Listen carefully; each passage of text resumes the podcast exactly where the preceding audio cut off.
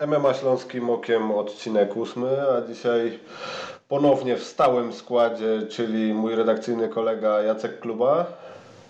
Witam serdecznie. Trener Tomasz Jeruszka. Cześć.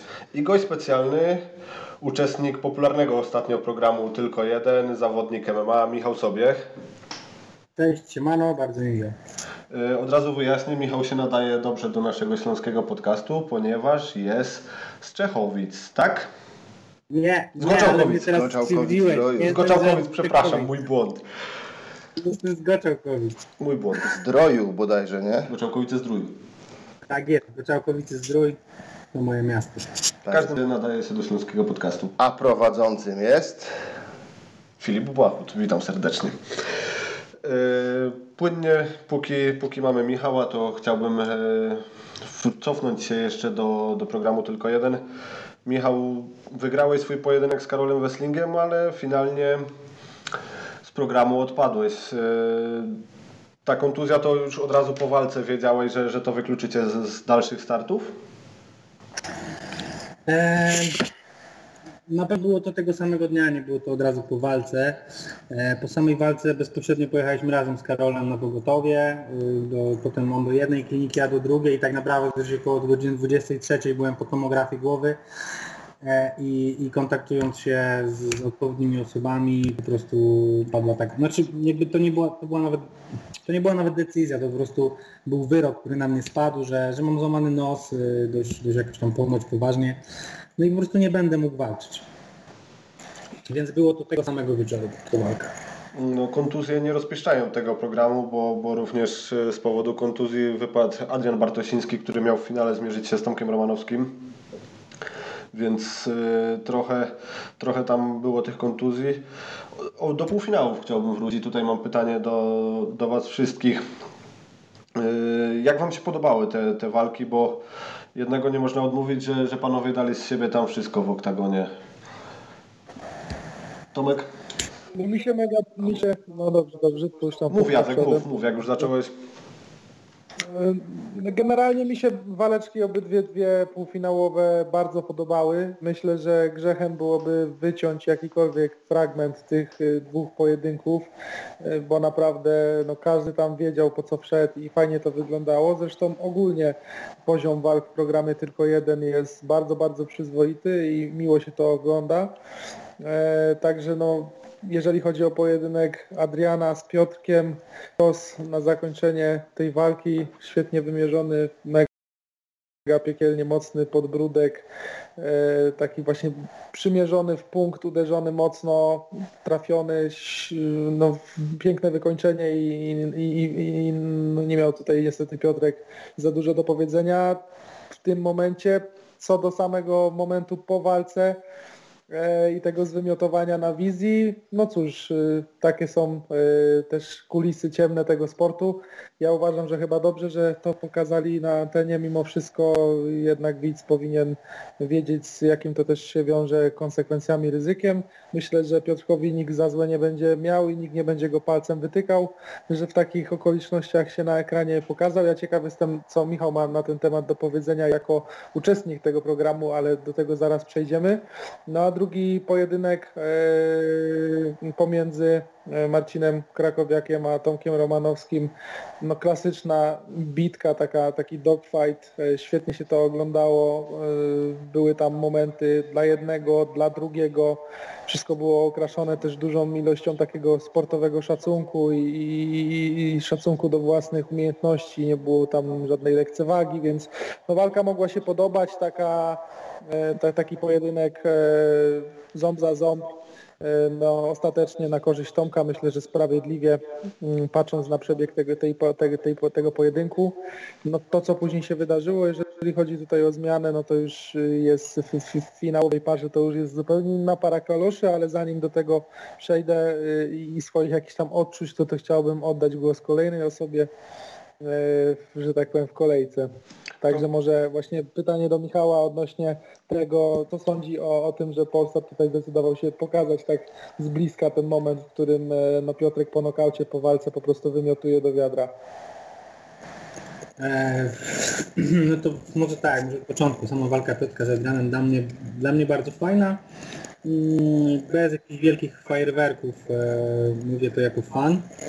E, Była ładna, dużo było dużo zapasów. y, Trochę jakby za mało dla mnie, dla mnie takiej jakiejś tam ładnej stójeczki.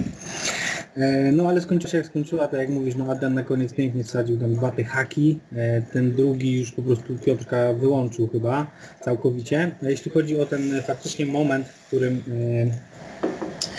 oddał zawartość swojego żołądka gdzieś tam do, do wiaderka, to moja pierwsza reakcja była taka przed telewizorem, jak wyglądałem, mówię, nie wierzę, że oni to pokazali. Ale potem e, gdzieś tam sobie tak spokojnie to przemyślałem i i to jest jakby część tego sportu. Ten program miał na celu e, przybliżyć Kowalskiemu, przybliżyć, przybliżyć widzowi. E, O co chodzi? Były pokazywane momenty, jak robimy wagę. Był Bartek, który tak naprawdę był już na krańcach wytrzymałości i wyglądał jak, jak zombie, wyglądał jak żywy trup.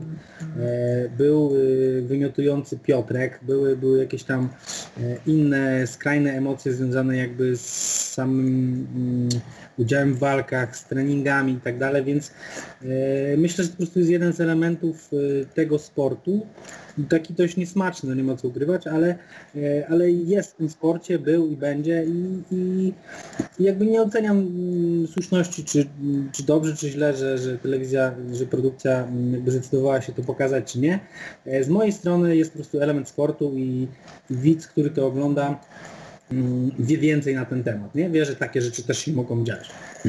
Więc jakby, jakby A Michał, ja mam, ja, ja mam jeszcze takie pytanko do Ciebie a propos tego, co się działo w samym pojedynku przed tym momentem e, knockoutu. E, wspomniałeś tutaj o tej stójce. Ciekaw jestem, jak z Twojej perspektywy wyglądała ta stójka, czyją e, widziałeś tam przewagę, e, bo, bo mi się wydawało, że e, no dosyć e, fajnie Piotrek na początku walki trzymał gdzieś na końcach rąk Adriana i, i nie dawał mu do siebie aż tak blisko podchodzić, ale później z każdą minutą Adrian znajdował jednak e, na to e, gdzieś tam no, sposób, żeby, żeby tymi pięściami, często tak dobiegając do Piotrka, go gdzieś tam dosięgać i no tak naprawdę w końcu udało mu się tak zacieśnić ten dystans i złapać go w takim momencie, kiedy był trochę przymęczony, że, że skończył tą walkę bardzo efektownie. E, Tak jak mówisz, początek walki na, dla Piotrka, generalnie większość stójki jakby dla Piotrka, e, on, on pięknie się pokazał, kopał, tu jakiś front kick, tu, tu high kick. Te długie ręce, tak naprawdę ja na, na początku oglądając tę walkę mówiłem, kurczę, nie wiesz, że on nie potrafi wykrzesać, z siebie tyle mocy, żeby dynamicznie skrócić dystans i gdzieś tam wejść tymi ciosami, tak jak to zazwyczaj robią niżsi i bardziej krępi i umieśnieni zawodnicy. Na początku mi tego brakowało i po prostu on szukał tej swojej mm, szukał tej swojej szansy w klinczu. W klinczu wiadomo, że, że ta fizyka przeważała na jego korzyść i tam po, prawdopodobnie po prostu Ledę zajechał.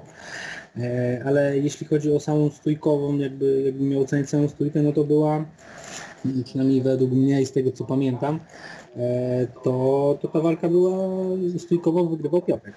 No a w klinczu wiadomo, tam, tam siła Adrian podnosił, wycinał, obalał, więc tutaj jakby nie ma, nie ma, nie ma nad czym dyskutować. Brakowało mi jakichś takich, mm, znaczy mm, brakowało, no mówię teraz z perspektywy y, czasu, który już minął i, tego, czego ja jakby wymagam od walk, żeby, żeby tam było dużo różnych dziwnych, fajnych technik latających i śmigających dookoła nosa. Więc takich rzeczy może gdzieś mi tam brakowało, ale to też jest zrozumiałe, bo to już jest półfinał, więc dość, dość duża presja na głowie, każdy chce bardzo wygrać, każdy kalkuluje. Eee, no i co? Tak wracając do tego, że zapytałaś, to jak dla mnie stójkowo mm, na pewno Piotrek przeważał, a potem w tym klinczu Adrian po prostu zrobił to, co miał zrobić, nie najlepiej. A pojedynek y, Tomka Romanowskiego z Marcinem Krakowiakiem? No to tutaj też jakby bardzo... y, Parteru chyba w ogóle nie było, czy był? Nie, nie było. Nie, nie, nie było nic. Były tylko próby obaleń i jeden i drugi bronili. E, Stójkowo no to to była jadka, to było po prostu mordobicie i to co powiedział Marcin gdzieś tam e, wcześniej, że Tomka trzeba sieknąć e, łomem czy kilofem w łeb, żeby padł i jakby mm, ja wiedziałem, że tak jest już, już po pięciu tygodniach w programie, bo po pierwszym już w sumie tygodniu, jak robiłem z Tomkiem, tak naprawdę ja go nie znałem. Ja w sumie nikogo nie znałem w programie, oprócz Pawła Kiełka. I, I ja mówię, kurde, jacy oni są silni, nie? Kurde, Jankowi gdzieś tam wchodziłem w nogi, mówię, co to się w ogóle dzieje, ja, ja dość dynamicznie sam wchodzę w nogi i potrafię to robić, e, a, a tutaj po prostu nie potrafiłem złapać nogi, jak złapałem to on tak bijał biodro w ziemię, że ja miałem po prostu czoło w moment y, na macie. I, i naprawdę te defensywne zapasy u, u, u, u Tomka to, to, jest, to jest no super, naprawdę poziom, poziom świetny. E, Pojedynek y, bardzo ładny, bokserski, kickbokserski, y, ta, ta, ta, ta śmieszna garda Tomka to jest po prostu niesamowite. No fajnie się to udało. No. Y, Dla, mm, właśnie dla Kowalskiego ta walka była na pewno, na pewno porywała, nie? Była mega ciekawa, lała się krew, było dużo ciosów, były zmiany tak naprawdę, bo nagle ruszał y, nagle ruszał Marcin, nagle ruszał Tomek. Y, No, no, no piękna, piękna walka. Y, Wynik jak najbardziej, znaczy jakby mm, decyzja sędziów jak najbardziej słuszna. W mojej ocenie też Tomek po prostu jednogłośnie wygrał ten pojedynek.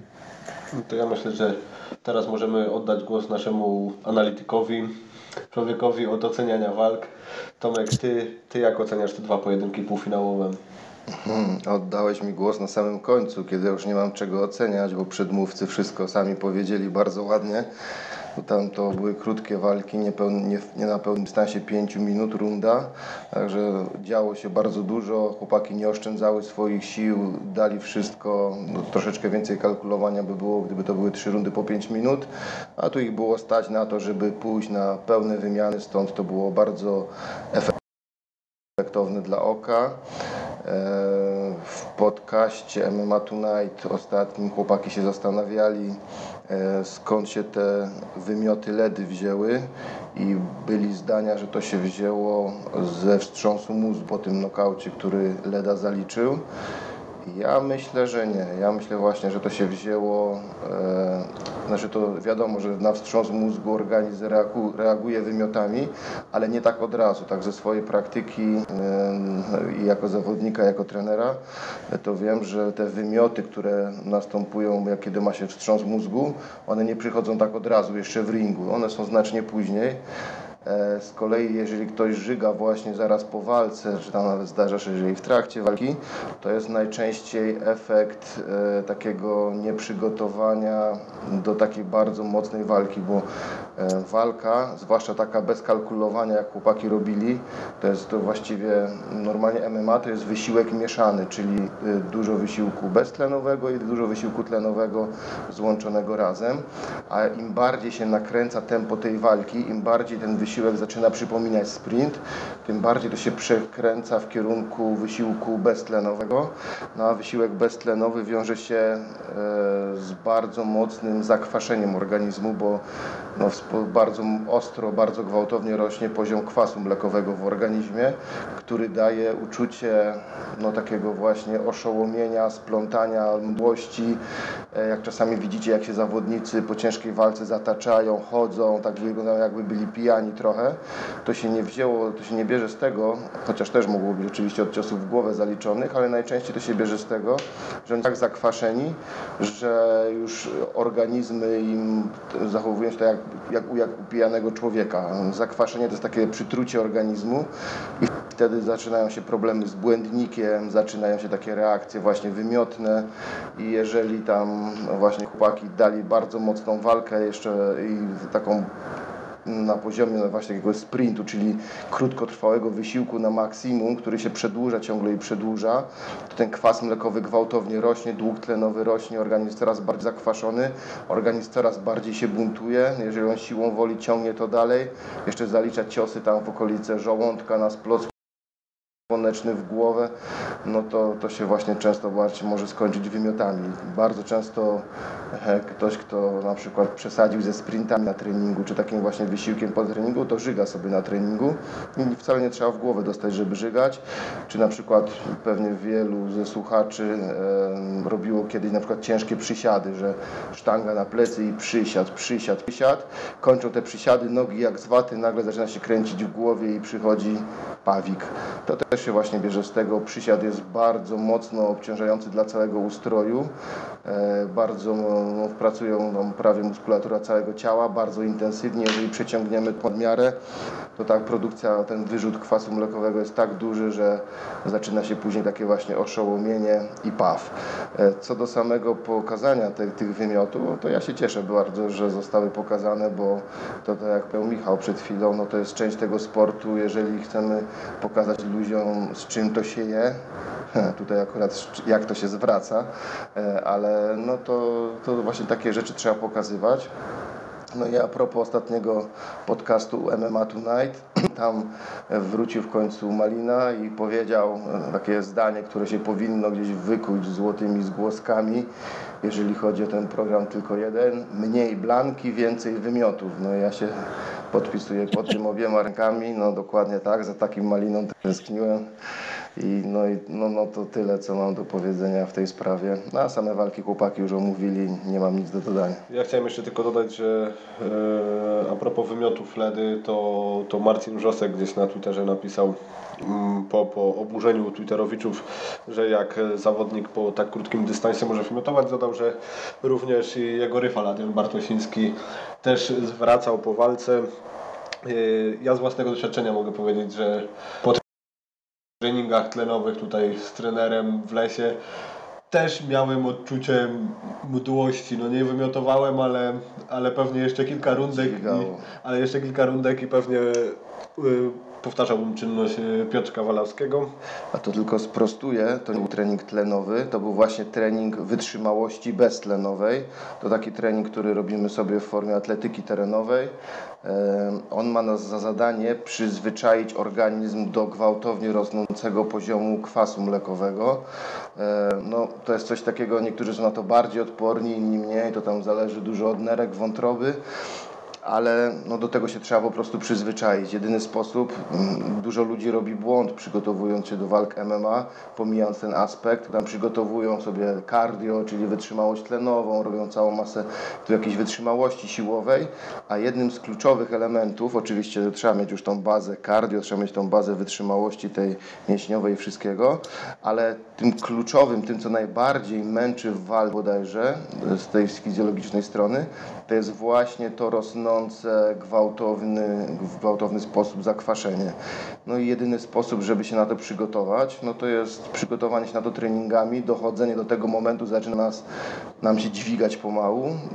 Samo żyganie może aż nie jest konieczne, chociaż no, łatwo tą granicę przekroczyć, ale jeżeli Filip doszedłeś do tego momentu, że już czułeś, że ci się dźwiga, że już te mięśnie tak, są jak galarety, ręce drżą, zaczyna się takie uczucie ataksji, jakieś zawroty głowy, zaczyna się cofanie, to właśnie dochodzisz do tego momentu i regularnie trenując w ten sposób, zaczynasz zwiększać swoją tolerancję na ten stan. To jest tak jak nie przymierzając, jak ktoś chleje często wódę, to zaczyna być na tą wódę coraz bardziej odporny. Organizm się przyzwyczaja na to, nikogo do tego nie namawiam, nie róbcie tego, ale jeżeli chcemy naprawdę być przygotowani do walki takiej na naprawdę mocny, solidny sposób, żeby nas to nie zaskoczyło, to musimy sobie dochodzić do tego momentu regularnie na treningach, zwłaszcza w tym okresie, kiedy nadchodzi nam walka. E, pomijając to, że na macie kto trenuje porządnie, to pewnie zna to uczucie tak sam z siebie, to bardzo dobrze to robić też poza matą, tak przynajmniej jedna taka jednostka treningowa w tygodniu, taka ukierunkowana na to. To tak z praktyki zauważyłem, że mega, mega pomaga zawodnikom przygotować się do takiego pełnego dystansu. E, e, walka Tomka Romanowskiego y, z Marcinem Krakowiakiem. Ja oglądając ten pojedynek miałem wrażenie, że właśnie brakuje mi sprowadzeń ze strony Marcina Krakowiaka, ale myślę, że Michał y, już tutaj otworzył mi, mi oczy na, na, na pewne zdarzenia, że Tomek Romanowski dobrze broni tych, tych sprowadzeń i jest też silnym zawodnikiem i tutaj szybko chciałbym przejść do finału. No, panowie mierzą się ponownie w rewanżowym starciu na dystansie tym razem 3 razy 5 minut, więc raczej nie będzie takiej bitki, aczkolwiek życzylibyśmy sobie tego jako fani MMA, ale pewnie inaczej będą chcieli rozkładać siły. To jest jednak 3 razy 5 E, Jak Wam się wydaje, czy tutaj jest e, możliwy inny scenariusz, e, że, że tam Marcin będzie szukał parteru? Bo chyba jeżeli chodzi o tą wymianę stójkową, to, to jednak Tomek Romanowski jest w tej płaszczyźnie lepszym zawodnikiem. Hmm, a ja bym na początku e, do Michała się od, za, zapytał coś Michała. Michał, bo popatrz, ta walka teraz, ta finałowa, to będzie 3 razy 5 minut. E, czy ty masz wiadomości, czy to będzie jako walka zawodowa, czy to będzie znowu jako walka pokazowa? Nie, wszystkie walki są zawodowego rekordu wpisywane.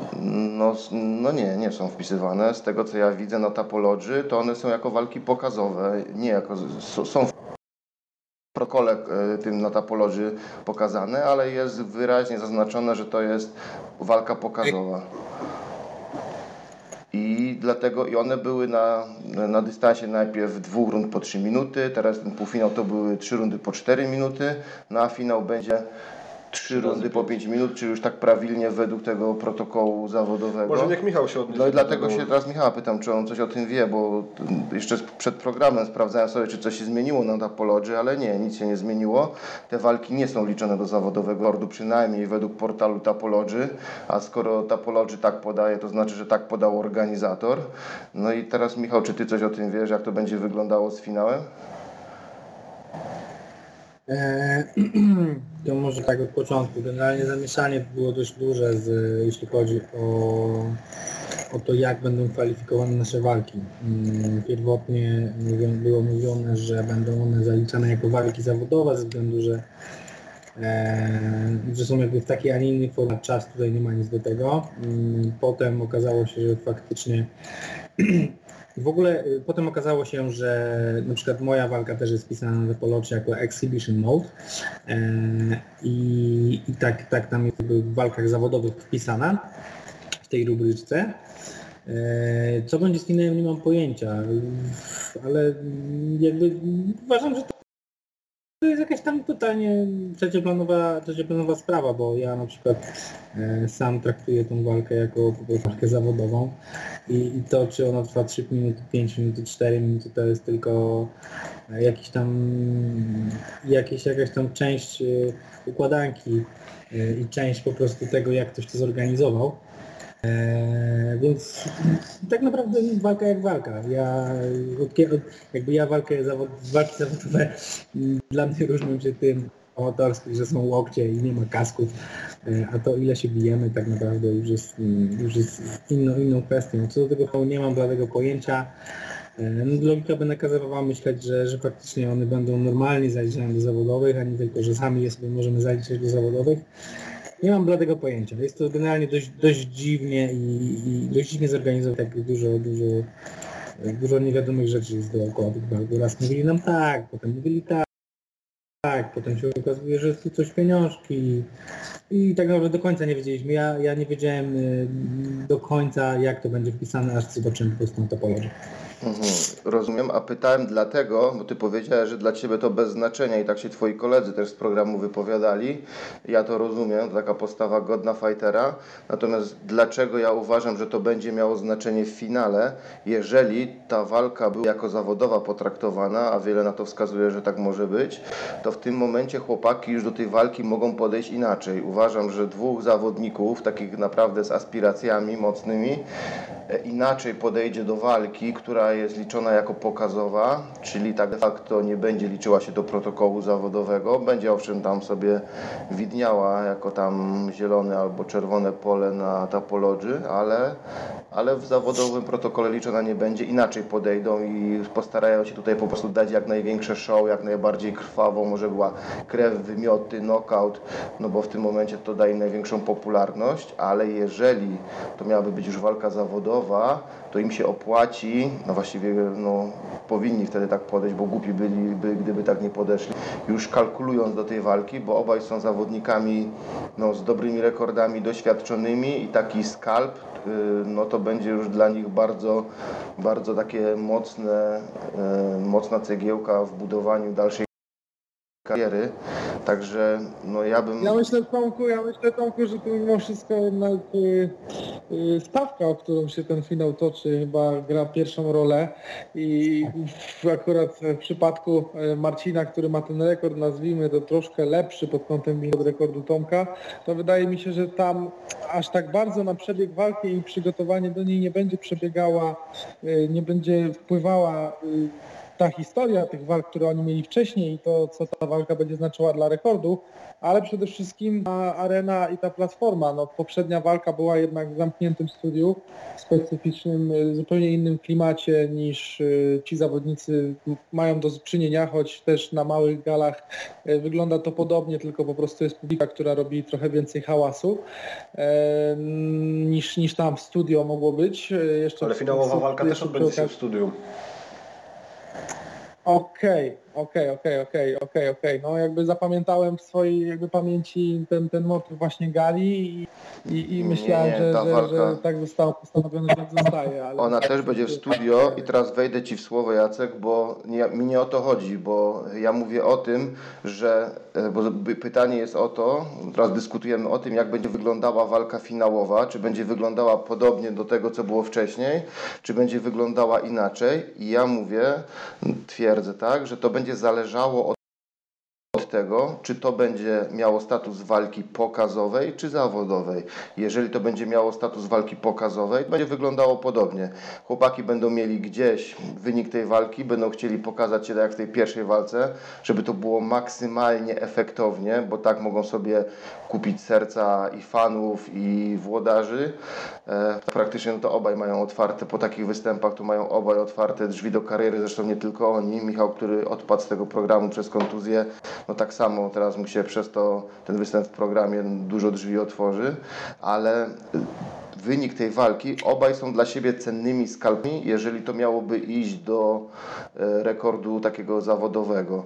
I nie wiem, co tam chłopaki mają w No głowie, ale ich trenerzy, i powiem Ci jako trener, ich trener, jeżeli to będzie walka zawodowa, to weźmie takiego jednego i powie, dobra, fajnie, pokazałeś show w poprzedniej walce, a w tej walce masz wygrać tą walkę, bo to zawodowa walka. I to jeżeli oni sami tego nie wiedzą, to im to zaraz trenerzy wytłumaczą, no bo obaj mają bardzo dobrych trenerów.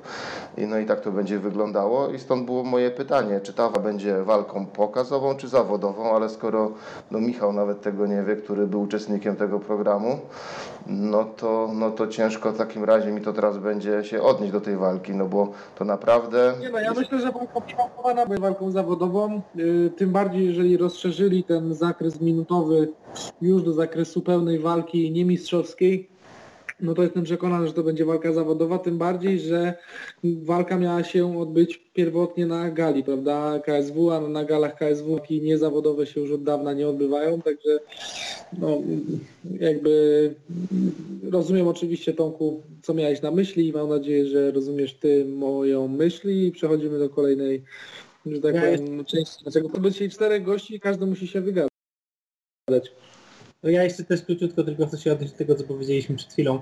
E, jeśli chodzi o te walki, wiecie co, nikt z nas tak naprawdę, e, ja mieszkałem z chłopakami, no, byliśmy tak naprawdę rodziną nikt z nas nie wchodził do walki e, kalkulując, jakby zastanawiając się nad tym, Czekajcie, żebyście mnie teraz zrozumieli. E, tak naprawdę każdy chciał tam wygrać, nikt nie myślał o tym, każdy chciał dać dobrą walkę. Nikt się zastanawiał, czy to jest walka zawodowa, czy to jest walka pokazowa, czy to jest jakieś inne, e, jakieś inne pieruństwo. Każdy, każdy chciał zawalczyć, pokazać się jak najlepiej, e, pokazać się jak najlepiej w telewizji, pokazać się jak najlepiej przed Maćkiem, Martinem e, i Przed rodzinką, przed znajomymi też na pewno. No pewnie też musieliście brać to pod uwagę i gdzieś tu jakiś stres y, pewnie był w związku z tym, że oglądali cię zapewne ludzie, którzy cię pamiętają na przykład ze szkolnych czasów. Wiadomo, że to nie są jakieś osoby, które są blisko i przed którymi musisz się popisywać, ale, ale no właśnie ciekaw byłem jak wy, jako osoby, które nie miały wcześniej tej ekspozycji telewizyjnej,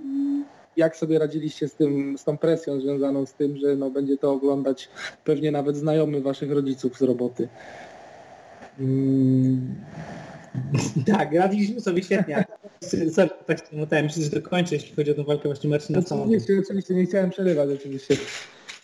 Y, Na pewno nie było czegoś takiego, że oni bijąc półfinał y, chcieli się bardzo pokazać, tam popisywali się, że tak, że tak to w cudzysłowie e, nazwę i, i jego jedynym faktycznym, dla którego e, walka w mm, finale może wyglądać inaczej, to jest to, e, że mm, jest duża stawka, po prostu do wygrania jest, jest ten kontrakt, który jest tak naprawdę bardzo dobrym kontraktem, a i tak przegrany prawdopodobnie Maciek i tak powiedział, że ma dwóch wygranych programy, więc e, może i też dostanie ten, ten, ten kontrakt z tą umową, więc uważam, że ta walka będzie równie dobra i równie mocna, bo oni po prostu się w ten sposób biją. Tak samo jak ja zawsze walczę w ten sposób i to nie było tak, że ja 6 minut skakałem i, i powiem latające klona, bo chciałem się pokazać, tylko ja też w ten sposób się biję.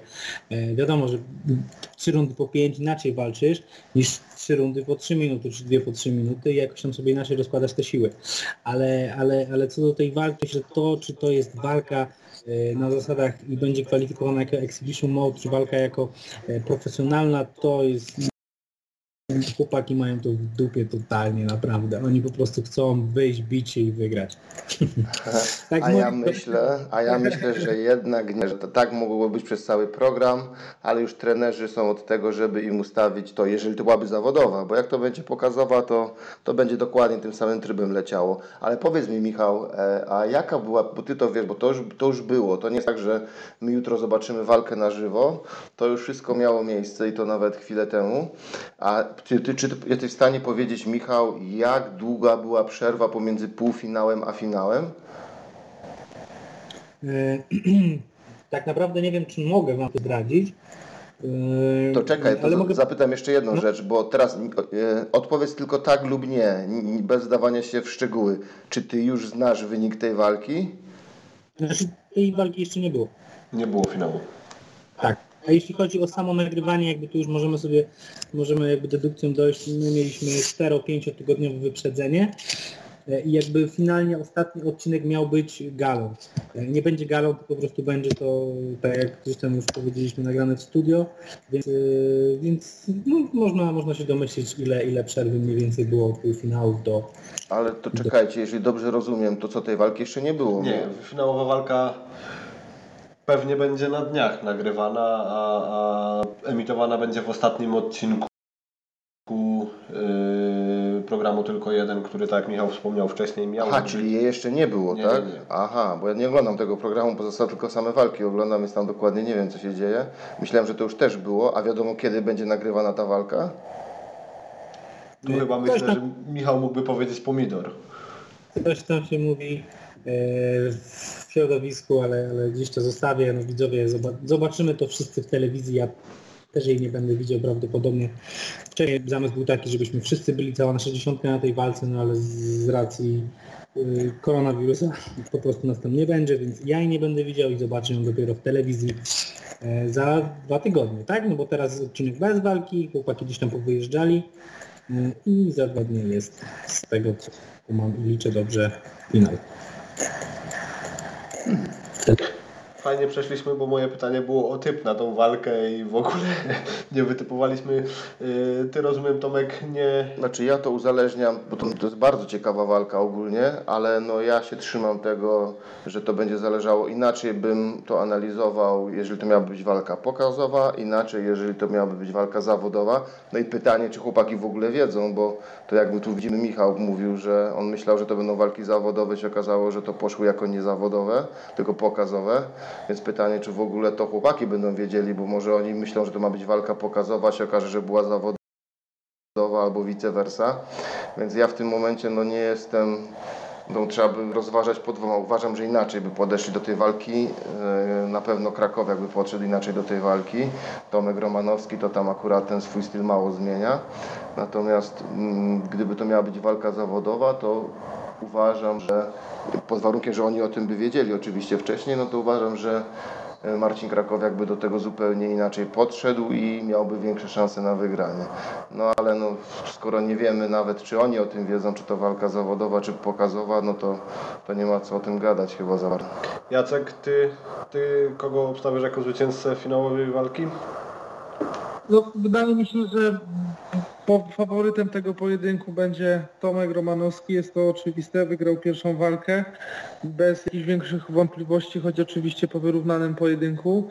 E, mi się wydaje, że dużą, dużym, przepraszam, dużą e, e, duże znaczenie będzie miało to, co Marcin Krakowiak pomyślał po tej walce z Tomkiem Romanowskim. Czy on zauważył w tej walce, bo powiem, że był pewien okres pomiędzy tym, jak y, tą walkę ogłosili, a tym, jak Marcin tak naprawdę odpadł z programu i, nie wiem, jaka była e, odległość czasowa pomiędzy tym, jak ta walka się zakończyła na korzyść Tomka, a ruchnęła ta informacja o tym, mm, że, że, że Adrian Bartosiński wypada z tego finału. Yy, Więc pytanie właśnie, co myślał Marcin Krakowiak, co się działo w jego głowie, jak on tą porażkę strawił, czy on po wyjściu z klatki miał jakiś pomysł na to, jak swoje błędy naprawić, czy był zdezorientowany tym na przykład, że nie był w stanie wyegzekwować swojego planu zapaśniczo-parterowego i, gdzieś tam utrzymania y, Tomka y, na plecach. Więc y, myślę, że to ma największe znaczenie. Faworytem jest Tomek, ale jeżeli Marcin sobie tą walkę dobrze przemyślał i nie podłamał się po niej jakoś tam mentalnie i ma pomysł na to, jak sobie z tymi atutami Tomka y, dosyć przewidywalnymi, jak to wspomniał wcześniej Tomek, ale bardzo, bardzo symi i naprawdę bez większego zarzutu, y, jeżeli chodzi tutaj o jego umiejętności, więc y, tak bym to charakteryzował. Jeżeli Marcin wejdzie do walki z dobrym pomysłem, i z czystą głową, no to, to ma szansę dać kolejną ciekawą walkę, może ją wygrać, natomiast na pewno faworytem jest według mnie Tomek Romanowski. Michał, ty znasz obydwu zawodników bardzo dobrze, mieszkaliście, tak jak sam wspomniałeś wcześniej, yy, byliście prawie jak rodzina. Yy, Ty masz swój typ na tą walkę? Oj, to jest trudne pytanie, naprawdę trudne. Zastanawiam, kurczę, wiesz co, chyba yy, chyba nie mam, chyba nie mam. Z jednej strony mm, chciałbym, żeby wygrał yy, Tomek, bo to, to mój kuzyn yy, klubowy, tak żeśmy się skumali. Z drugiej strony Marcin to, to, to, to zajebisty chłopak, poznaliśmy się i, i, i fajny gość, dobry kumpel. Nie mam typu na tą walkę, ja, ja po prostu życzę, życzę sobie i życzę, żeby to była świetna walka, żeby wygrał lepszy, żeby widzowie byli zadowoleni z tego, żeby wodarze Ja, KSW ja, to, ja to w ogóle chciałbym, żeby oni, żeby, żeby tutaj e, mieli szansę się pokazać w KSW. To jest ogólnie ból tego programu i ciekawe, czy, czy, czy, czy będzie jakiś angaż poza zwycięzcą po tym programie. Musi być. Ja ostatnio już tylko kończę, ja ostatnio powiedziałem, że ja bym chciał, żeby w tej walce był remis. Chociaż wiem, że go nie może być. Ale to a propos, teraz mam pytanie do Michała znów, w ogóle kilka pytań mam do Michała już tak poza tym programem, ale jedno jeszcze dotyczące programu. E, no, możesz nie móc odpowiedzieć na to pytanie, jeżeli nie możesz, to po prostu nie odpowiadaj, to uchyl się od odpowiedzi, ale to już chłopaki też e, z MMA Tonight już, już na to wpadli. E, czy ty podpisywałeś jakąkolwiek umowę, jeżeli nie wygrasz tego programu, albo jeżeli nie dostaniesz angażu do KSW, czy ty masz jakieś obostrzenia, że nie możesz podpisywać kontraktu z innymi organizacjami albo z inną organizacją konkretną? Jeśli o z umowy między nami, to po prostu ten temat jest między nami i, e, i, i tam zostaje. Czyli A, czyli nie możesz odpowiedzieć, tak? Na to pytanie. Aha, no dobra, nie, bo to po prostu to bardzo celnie chłopaki z MMA się zastanawiały, bo tutaj po tym programie rośnie popularność chłopaków i tak na przykład Michał wygrał bardzo ładnie pierwszą walkę, potem już nie zawalczył, ale się o nim bardzo mocno rozniosło i teraz jest bardzo łakomym kąskiem dla wielu innych organizacji, w tym dla najbardziej konkurencyjnej organizacji wobec KSW, czyli dla FEN-u. Dlatego to, to była ciekawa bardzo rozkmina, też się na tym zastanawiałem, no ale, ale niestety Michał nie może powiedzieć, szkoda, no Czy ja ale... uważam, że miała założenie proste było w ty... pokazać się z dobrej strony w tym programie, co finalnie się udało, bo walki nie przegrał, odpadł z powodu na kontuzję. a Docelową kategorią Michała jest e, kategoria piórkowa, więc myślę, że poza Tomkiem Romanowskim, Marcinem Krakowiakiem, którzy, tak jak już Michał wspominał wcześniej, jak sam Marcin powiedział, że ten program ma już dwóch wygranych, to, to myślę, że mm, może tam się znaleźć jeszcze mm, nasz y, obecny gość tutaj dzisiaj na podcaście, ale również myślę, że znajdzie się tam miejsce dla Adriana Bartosińskiego. Pewnie tak, ale czekaj, bo poruszyłeś temat wagi Michała, no to kolejne moje pytanie do Michała. Michał, czy coś się zmieniło z Twoją wagą po programie? spokojnie.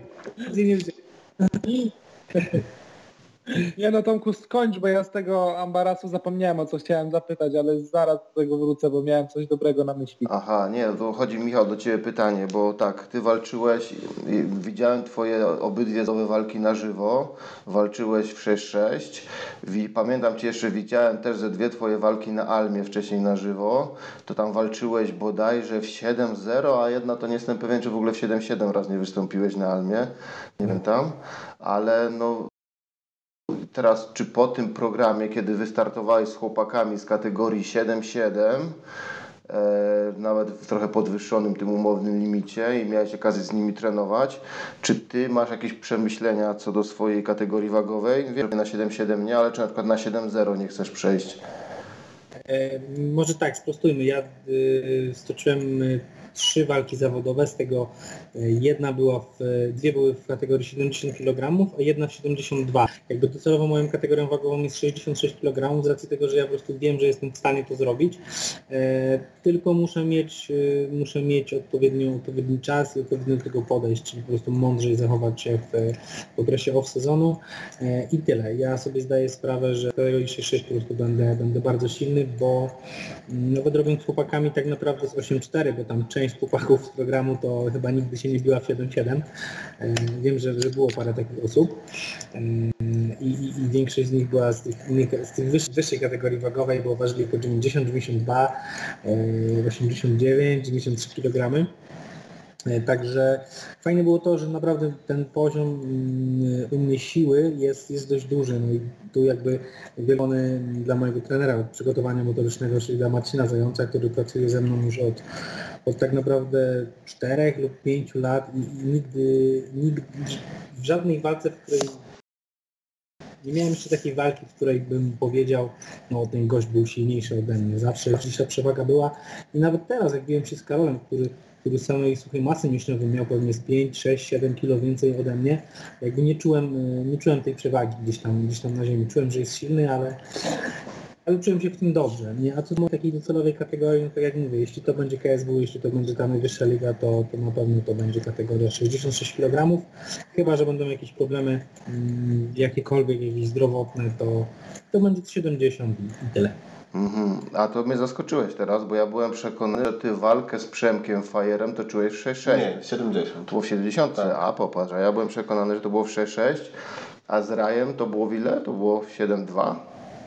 Nie, z Rajem było w 7-0, a jeszcze jedną, bo w ogóle jednej walki zawodowej nie ma wpisanej ani na Tapology, ani nigdzie, nie wiadomo dlaczego, już poruszyłem pół świata i wszyscy mają mnie gdzieś. E, I właśnie tą w Przasnyszu z taką na mniejszej gali biłem się i tam był limit e, 72, taki umowny. A z kim się biłeś? E, Karol, e, Karol Zyra się nazywał. Z Zyrą walczyłeś, tak?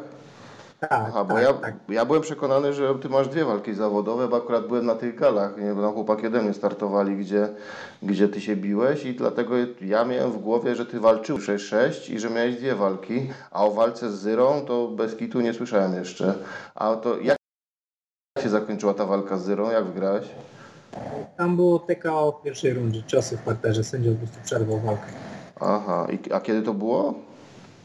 To było w marcu, mm, w marcu poprzedniego roku. W marcu, potem przerwę i kolejna była w grudniu. No, e, wystarczy sobie wpisać gdzieś tam w goglach e, Gala Przasnysz i, i, jestem tam ja i są zdjęcia i jest wszystko. Nawet prosiłem już kilkukrotnie organizatora, żeby przesłał dokumenty. Już pisałem i do Tapology i, i tu i tam jakoś kurczę nikt nie potrafi tego ogarnąć. No tyle się cieszę, że jakby chłopaki z KSW e, mają tak, tak szeroko otwarte oczy, że widzą, że tak był 3-0, a teraz jak dla mnie jest 4-0 i to czy to jest exhibition mode, czy jakiś inny mode, mnie nie interesuje. ja tam jestem 4-0 do przodu. Mhm. Ale to ci powiem, że właśnie z Tapology, w ogóle z Sherdogami, to tam to w starszych czasach było więcej tych problemów, chociaż teraz jak jest na przykład pójdzie źle wpisany wynik na Tapology, też się zdarza, to też nie do odkręcenia jest. Znam takiego chłopaka, który teraz do nas na treningi też jeździ, znaczy teraz nie, no bo teraz nie ma treningów, ale jemu wpisali, miał K, przegrał ją, a wpisali mu dwie przegrane walki na jednej gali i to jest tak sobie na Tapology wisi, ma chłop stoczył jedną walkę, a ma wpisane dwie. To my tutaj apelujemy yy, jako MMA Okiem, a jesteśmy silnym podcastem. Wszyscy trenujemy. Mamy dzisiaj e, zawodnika, e, który może niebawem zasili szeregi KSW. Apelujemy, żeby właśnie temu zawodnikowi e, wpisać tą galę. Są dowody, sam Michał powiedział. E, Coś powiedzieć jako, hej wszystkim, mogę coś powiedzieć jako rekordy i w ogóle? Paula Klimek indecage.pl, proszę bardzo. Witam y, wszystkich i tak się tylko wtrącę, bo jak zawsze jestem obecna przy podcastach y, i czasem mogę coś tam pomóc, dopomóc, wiedzą, więc teraz pomagam. Jeżeli chodzi o Sherdoga, to myślę, że tajemnicą nie jest, że za polskiego Sherdoga odpowiada Dominik Durniak. Nadal myśleliśmy, że była jakaś zmiana, ale jednak tak jest. Pamiętam, bo jak interweniowałam, żeby Kubie Labiakowi, to jest taki z Poznania, z którym trenowałam, jak jeszcze tam mieszkałam, e, tam wpisał mm, jakieś tam właśnie pomyłki, to właśnie to robił, bo się z nim konsultowałam. E, A jeżeli chodzi o Tapology, nie wiem jaki jest polski oddział, ale wszystko jest do załatwienia, a nawet może być rację. Tak, e, więc w każdym razie troszeczkę trzeba powęszyć i na pewno na pewno coś, coś zrobimy w tym, więc fajnie, że e, został podniesiony taki tutaj temat. Dziękuję bardzo i pozdrawiam. Koniec zakłóceń. Dokończ swoją. Jacek, ty miałeś jakieś pytanie do Michała, przypomniałeś sobie? Za daleko zaszliśmy w las, moi drodzy, żeby em, sobie przypomniał, ale jak mi wskoczy żółtko, to dam znać. Lecieć dalej. Ja chciałbym zostawić już y, program tylko jeden, bo za chwilę wyjdziesz, zaprosiliśmy tutaj Michała do podcastu i, i staramy się tylko mówić o tym podcaście, a, o, o tym programie, a wszyscy jesteśmy przecież y, przede wszystkim fanami MMA. No I dzisiaj gruchnęły wiadomości, że polskie MMA wraca. Mianowicie y, datę znamy już gali FEN, która wraca 13 czerwca w pay-per-view. Na przełomie maja i czerwca wróci też organizacja KSW. Yy, Bodajże w koniec maja wraca też Babylon MMA, więc po takiej... Ile mieliśmy gal? I FEN tylko zrobił jedną w styczniu. PFL był na pewno. No i tylko FEN. Więc y, po, po czasach suszy w MMA wracają gale i tutaj y, patrzę sobie na rozpiskę FEN-u, na nazwiska, które już są ogłoszone. Y, o pas kategorii ciężkiej zawalczy Szymon Bajor. Y, Rafał Kijańczuk zmierzy się z Marcinem Wójcikiem. To starcie akurat jest y, przełożone, bo, bo miało się odbyć pierwotnie na, na tej gali FEN 28. Y, Szymon Dusza, na razie bez przeciwnika. I Marcin Sianos zmierzy się z Adamem Łaszem. Więc y, jak na razie karta walk zapowiada się y, całkiem nieźle. Co do KSW, KSW chce powrócić y, z galami studyjnymi z dość częstym ich wyświetleniem. Nie wiem, czy to będą mniejsze gale, po prostu z mniejszą liczbą walk, ale będą tam co tydzień czy co dwa. I tutaj mam pytanie do Michała. Michał, jeżeli pojawiłaby się propozycja na lipiec, początek lipca, walka, walka studyjna w KSW, będziesz gotowy?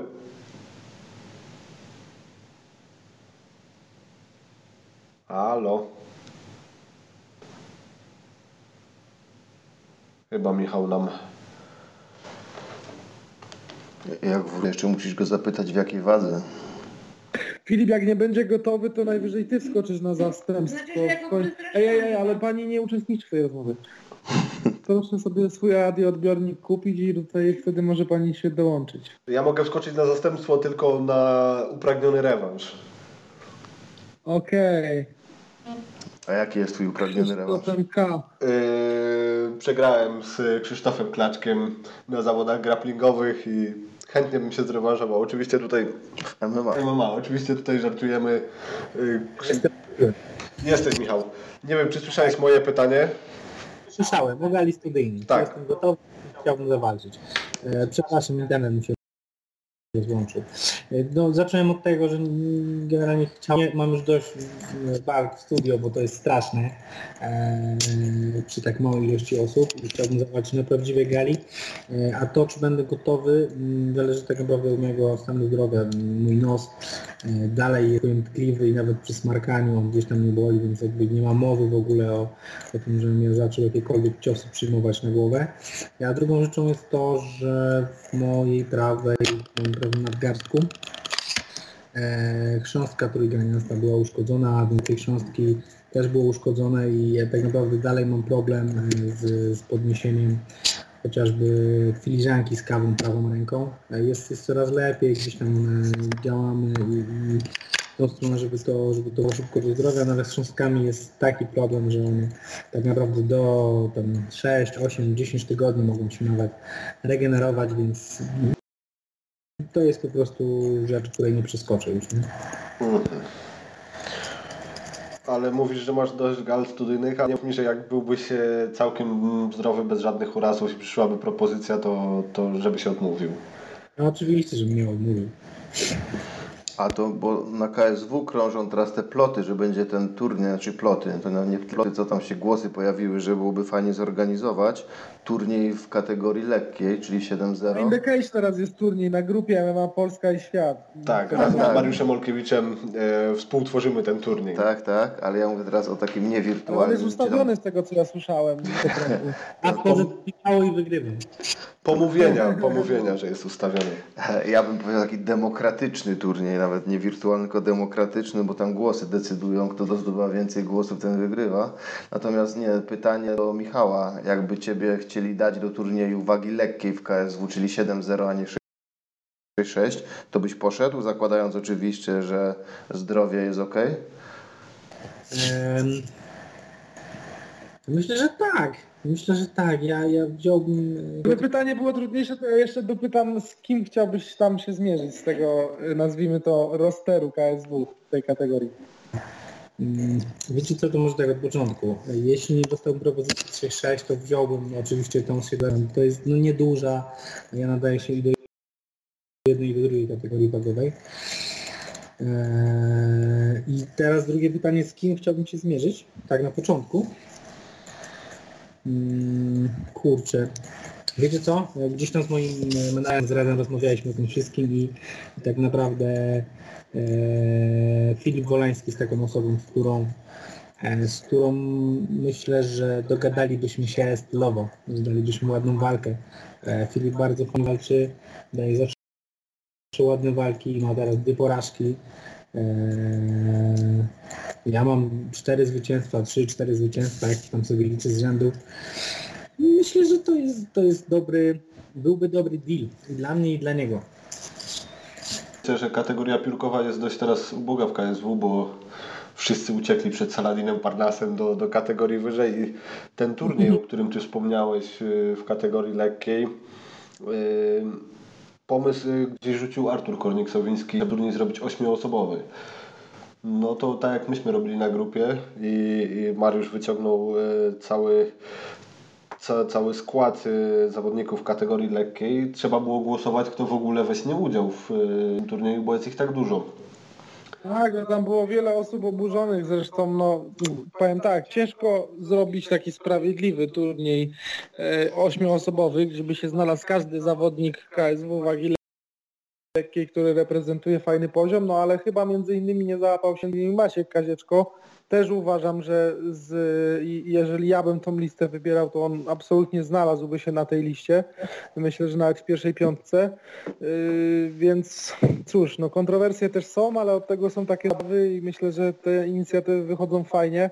A co do tego, co powiedział Kornik no, o tym ośmioosobowym turnieju, ja to jak najbardziej popieram, no bo Ostatni turniej KSW, jaki był organizowany, to był turniej w wadze średniej. Pewnie nie za wiele osób tak naprawdę pamięta, że ten turniej miał miejsce, no bo tak to jest, jak e, nie, nie ma tej, e, tego entourage i, i, i tak naprawdę po dwóch walkach jest koniec turnieju, a po jednej walce już wiadomo, kto się w tym finale e, z Mierzy mam tu oczywiście na myśli e, turniej, w którym walczył Skodaska, Marcin Wójcik, Damian Janikowski, Michał Materla. E, także no dla mnie, e, tak tylko jeszcze dodam, bardzo fajna inicjatywa, kategoria, która jest teraz bardzo e, obszerna w KSW, jak na te kategorie KSW, no bo są kategorie, które aktualnie się nie cieszą jakimś szerokim wachlarzem i, i są też takie kategorie, które na przestrzeni lat cierpiały w tych kwestiach, także no dla mnie bomba i chętnie bym tam zobaczył zawodników KSW, jak również chętnie zobaczył w tym turnieju zawodników spoza KSW i myślę, że mogłaby być to ciekawa koncepcja takiego turnieju multiosobowego, którego stawką byłaby walka, no powiedzmy o pas mistrzowski, a, a, a byłoby w tym turnieju też dwóch zawodników y, na przykład, którzy, e, którzy, którzy, no tutaj akurat się limit wagowy nie zgadza, ale załóżmy e, dwóch zawodników, którzy najlepiej zaprezentowali się powiedzmy w programie, a go nie wygrali, wlatują do takiego turnieju, mają szansę się pokazać. No, mocna gra, tak bądź co bądź, zawalczyć z zawodnikiem KSW w turnieju KSW, ale fajna opcja też myślę dla, dla, dla kogoś, kto chciałby tam zapukać i, i pokazać na co go stać. Także chętnie bym zobaczył turniej właśnie taki, w którym jeszcze byłaby domieszka takiej świeżej, nowej krwi. No ten turniej wyglądałby na pewno imponująco. Też pytanie, czy w tym turnieju uwzględniać Mateusza Gamrota, który jakby nie było jest pełnoprawnym mistrzem kategorii lekkiej. Jest Norman Park, który dzierży tymczasowy pas. Nie wiadomo, tutaj yy, Federacja KSW chciałaby uwzględniać yy, w tym starciu, ale jest masa innych dobrych zawodników. Ja na przykład jestem ciekaw, gdzie jest yy, sufit możliwości Szamila Musajewa, który tak naprawdę nie pokazał nam jeszcze do czego jest zdolny, bo wszyscy dwie walki zakończył bardzo szybko i to myślę, że też może być następny czarny koń tej dywizji. Chciałbym się jeszcze Michała zapytać o tą docelową kategorię 66 kg, którą on mierzy w KSW SAS. Co ja ci mam odpowiedzieć na to? Co sądzisz o tym zawodniku? Jak, jak postrzegasz jego umiejętności? Bo no, wydaje się, że on też jeszcze nam nie pokazał wszystkiego. E, Co sądzę? Generalnie mm, jak zaczyna się temat e, Saradina, to zastanawiam się, co ja w ogóle robię w tym MMA. Mm, I tutaj mówię, no pół, pół, pół, żartem, pół żartem, pół serio, ale, ale jest niesamowity. Mm, no bardzo wysoki to, to, to swoje fight IQ. Jest możliwe, że zawodnik, z, który jest tak młody, ma tak, jest tak bardzo inteligentny w klatce. E, on bawi się z wszystkimi. On wszystkich w tej kategorii po prostu rozjechał jak, e, jak czołg jajco. I, I to jest to jest straszne z perspektywy zawodnika, który miałby tam wejść i się z nim bić. Mm, jakby ja sobie zdaję sprawę, że e, jeśli w co głęboko wierzę, udałoby mi się zawalczyć i dostać fajny jakiś kontrakt kiedyś tam może z KSW, to jestem świadom tego, że to nie będzie pierwsza walka, która, która mnie czeka i wiem, że jeszcze mam czas na to, żeby się rozwinąć do jego poziomu. Bardzo często, mm, gdy mówimy o sportowcach, e, są jakby dwa typy rozwoju zawodnika. Albo ktoś jest super ekstra i w wieku 17 lat po prostu pokazuje szczyt swoich możliwości i potem 18-19 jest, jest fenomenalny, na przykład w piłce nożnej tak często bywa, a w wieku 22-24 lat ten gość nie gra, bo, bo się wypalił, bo, bo coś tam, bo już na przykład nie potrafi się rozwinąć, za duża presja i tak dalej. I, nie wiadomo jak będzie właśnie tutaj z Parnazem. On ma 24, jakoś tak, 23-24 lata. E, Pytanie, może to jest faktycznie już szczyt jego umiejętności, może jego forma będzie tylko i wyłącznie pikować już w dół, skoro ona jest tak wysoko. Może w wieku 28 lat on już nie będzie nawet w KSW się bił, bo będzie, bo wszyscy go będą bić, nie? I to są takie rzeczy, że my sobie możemy gdybać jakby patrząc na sportowców innych dyscyplin, sportowców sportów walki po prostu, że nie wiadomo w którym on jest miejscu na tym swoim wykresie, ale i w tym miejscu, w którym jest i, i, i jeśli ja na niego patrzę w tym miejscu właśnie, w którym jest, to, to trochę mnie przeraża. I tym chyba skończę swoją wypowiedź. No, myślę, że to, to jest trafne spostrzeżenie. No, obecnie myślę, że nie ma zawodnika, który mu może w tej kategorii zagrozić i sądzę, że nawet Mateusz Jarot, gdyby zszedł na 66 kg, to, to miałby z nim ciężko. Inaczej by się to może prezentowało w kategorii 70 kg, ale, ale jednak jest to wielki talent, ale to o czym Ty wspomniałeś, przykład y, kariery mamy Johna Jonesa, który no może nikt go nie bije i dalej jest na topie z mistrzem UFC, ale bardzo młodo osiągnął te największe sukcesy i chyba już nie ma tego zapału do, do tej walki, nie, nie ma tej iskry. Y, U Saladina może być podobnie, kiedy cały ten, y, cała ta sława będzie się kręcić w tak młodym wieku koło niego i już jest y, tymczasowym mistrzem, pewnie niedługo trafi do UFC, może też w pewnym momencie przyjdzie takie zwątpienie i nie będzie już czerpał z tego radości. Co do Ja myślę, że paradoksalnie w przypadku Saladina e, ta sława, on tak bezpośrednio z tą sławą nie ma tak naprawdę mega do czynienia, bo on mieszka we, w jego kraju, wydaje mi się, że mimo wszystko nie jest jakimś bardzo rozpoznawalnym człowiekiem. Oczywiście poza społecznością, która zadaje sobie ten trud, żeby oglądać jego pojedynki na, y, w organizacji innego kraju, a wiemy, że Francuzi mają mocno takie podejście e, egocentryczne do różnych rzeczy. Oczywiście nie wszyscy, więc, więc to może też komplikować sprawę.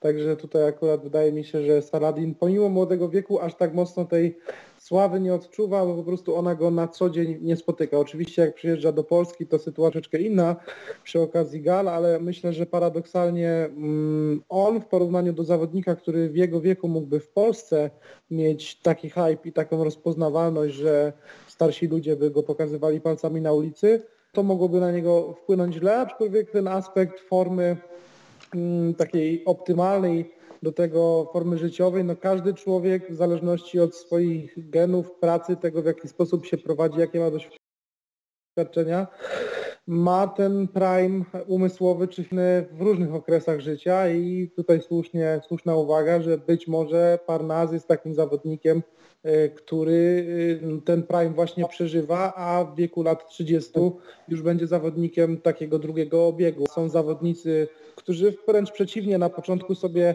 gorzej jadą, a później dochodzą do, do świetnych wyników. No słuchajcie, na przykład Rafał Haratek ode z klubu, przecież ten gość ma 35 lat prawie, a to co on teraz wyprawia w klatce to jest jak dla mnie nierealne. Mm, Jest to, jest to też jakaś historia, no, że każdy, każdy ma ten prime w, w innym momencie swojego życia. No tak jak Ty mówisz, Rafał Haratyk, który tak naprawdę dopiero gdzieś od, od dwóch lat może znany nie mówię tutaj hardkorowym fa fanom, ale tym takim mniej interesującym się, się MMA zaczął gdzieś się przebijać w tej organizacji Babylon MMA, teraz w ACA. No a wiek nie wskazuje już na, na najmłodszego zawodnika. Tomek, okiem trenera, jak oceniasz e, Saladina Parnasa? Czy, czy przed nim jeszcze jest ta topowa forma, czy, czy to jest właśnie jego szczyt? Mm, Znaczy tak, to jest to, co powiedział Michał, to fakt, to nie jest teoria, to jest fakt, że różni zawodnicy mają swój ten prime w różnym wieku. To wiadomo, że to troszeczkę zaczyna, kiedy zaczynamy trenować, etc., ale są zawodnicy, którzy będą płonęli najbardziej jasno w takim bardzo wczesnym okresie, dojrzewają, szybko się wypalają. Potem podać przykład Johna Jonesa, no to... Ale on nie dojrzał chyba jeszcze. Ja mówię, dojrzewają jako sportowcy, tak, John można być znakomicie. nie przegrał walki tak naprawdę, więc jeszcze go nie uśmiercajmy. Tak, nie uśmiercam, ale stwierdzam fakt, tylko po samym przybiegu jego, jego kariery, nie? Jak, jak to nagle ta... Nie, ja tu bardziej w stronę Fili- Filipa teraz y, y, skierowałem, także, także to w tym kierunku, bo... Nie, nie, bo Filip się nabija, bo powiedział, że jest niedojrzały w sensie emocjonalnym przez pryzmat tych wydarzeń Tak. wszystkich pozasportowych. Te wyczyny z kokainą, Tak, z tak. alkoholem, Ja, dopingiem, ja żeby nie było, to ja sportowo jestem wielkim fanem Johna Jonesa, tego co, pro- co pokazuje w klatce, niekoniecznie tego jak się zachowuje poza oktagonem, ale od, patrząc na, na talent jaki posiada do, do sportu walki, no to ja bardzo lubiłem oglądać jego walki, no teraz są może mniej mniej takie efektowne dla oka, ale wciąż uważam, że ma bardzo duży talent do tego. Talent będzie miał zawsze. No, może już umiejętności motoryczne miną, ale talent miał, to mu nikt nie odbierze. Ale tak jak powiedziałeś, to flow już się traci. Te walki są coraz, dogania go ta czołówka. Jest dalej najlepszy w tej chwili. No ale to już nie jest taka miażdżąca deklasacja, już się jakaś niejednogłośna decyzja pojawiła. I już teraz w kontekście walki z Jankiem zastanawiamy się na serio, czy go Janek nie skończy, a kiedyś to byłoby nie do pomyślenia. No, no także super. Janek to jest przykład zawodnika. Michał tam mówił o Haratyku, o którym za chwilę, ale Janek on już jest obecny na scenie MMA kupę lat. Ja pamiętam jego początki, jeszcze tą pierwszą przegraną przez Kimurę, która tak fatalnie wyglądała w KSW, ale e, no, on się miał te swoje wzloty, upadki, a teraz jest no 40 mu się pomału zbliża, on leci, leci na najwyższych lotach, jakie dotychczas miał. Także to jest przykład takiego zawodnika jak Haratyk właśnie. E, Co do samego Parnasa, o którego pytałeś, to w tej chwili jest na fali wznoszącej. Z walki na walkę jest coraz lepiej i na razie się rozwija strasznie. No to tak z kolei jak powiedział Michał, to nie znaczy, że nagle się nie zatrzyma i nie zacznie zwalniać i to nie chodzi o rozwój umiejętności, ale ta jego motoryka, ona jest oparta na niesamowitej szybkości i koordynacji, a szybkość to jest niestety cecha, która motoryczna, która zaczyna się obniżać jako pierwsza.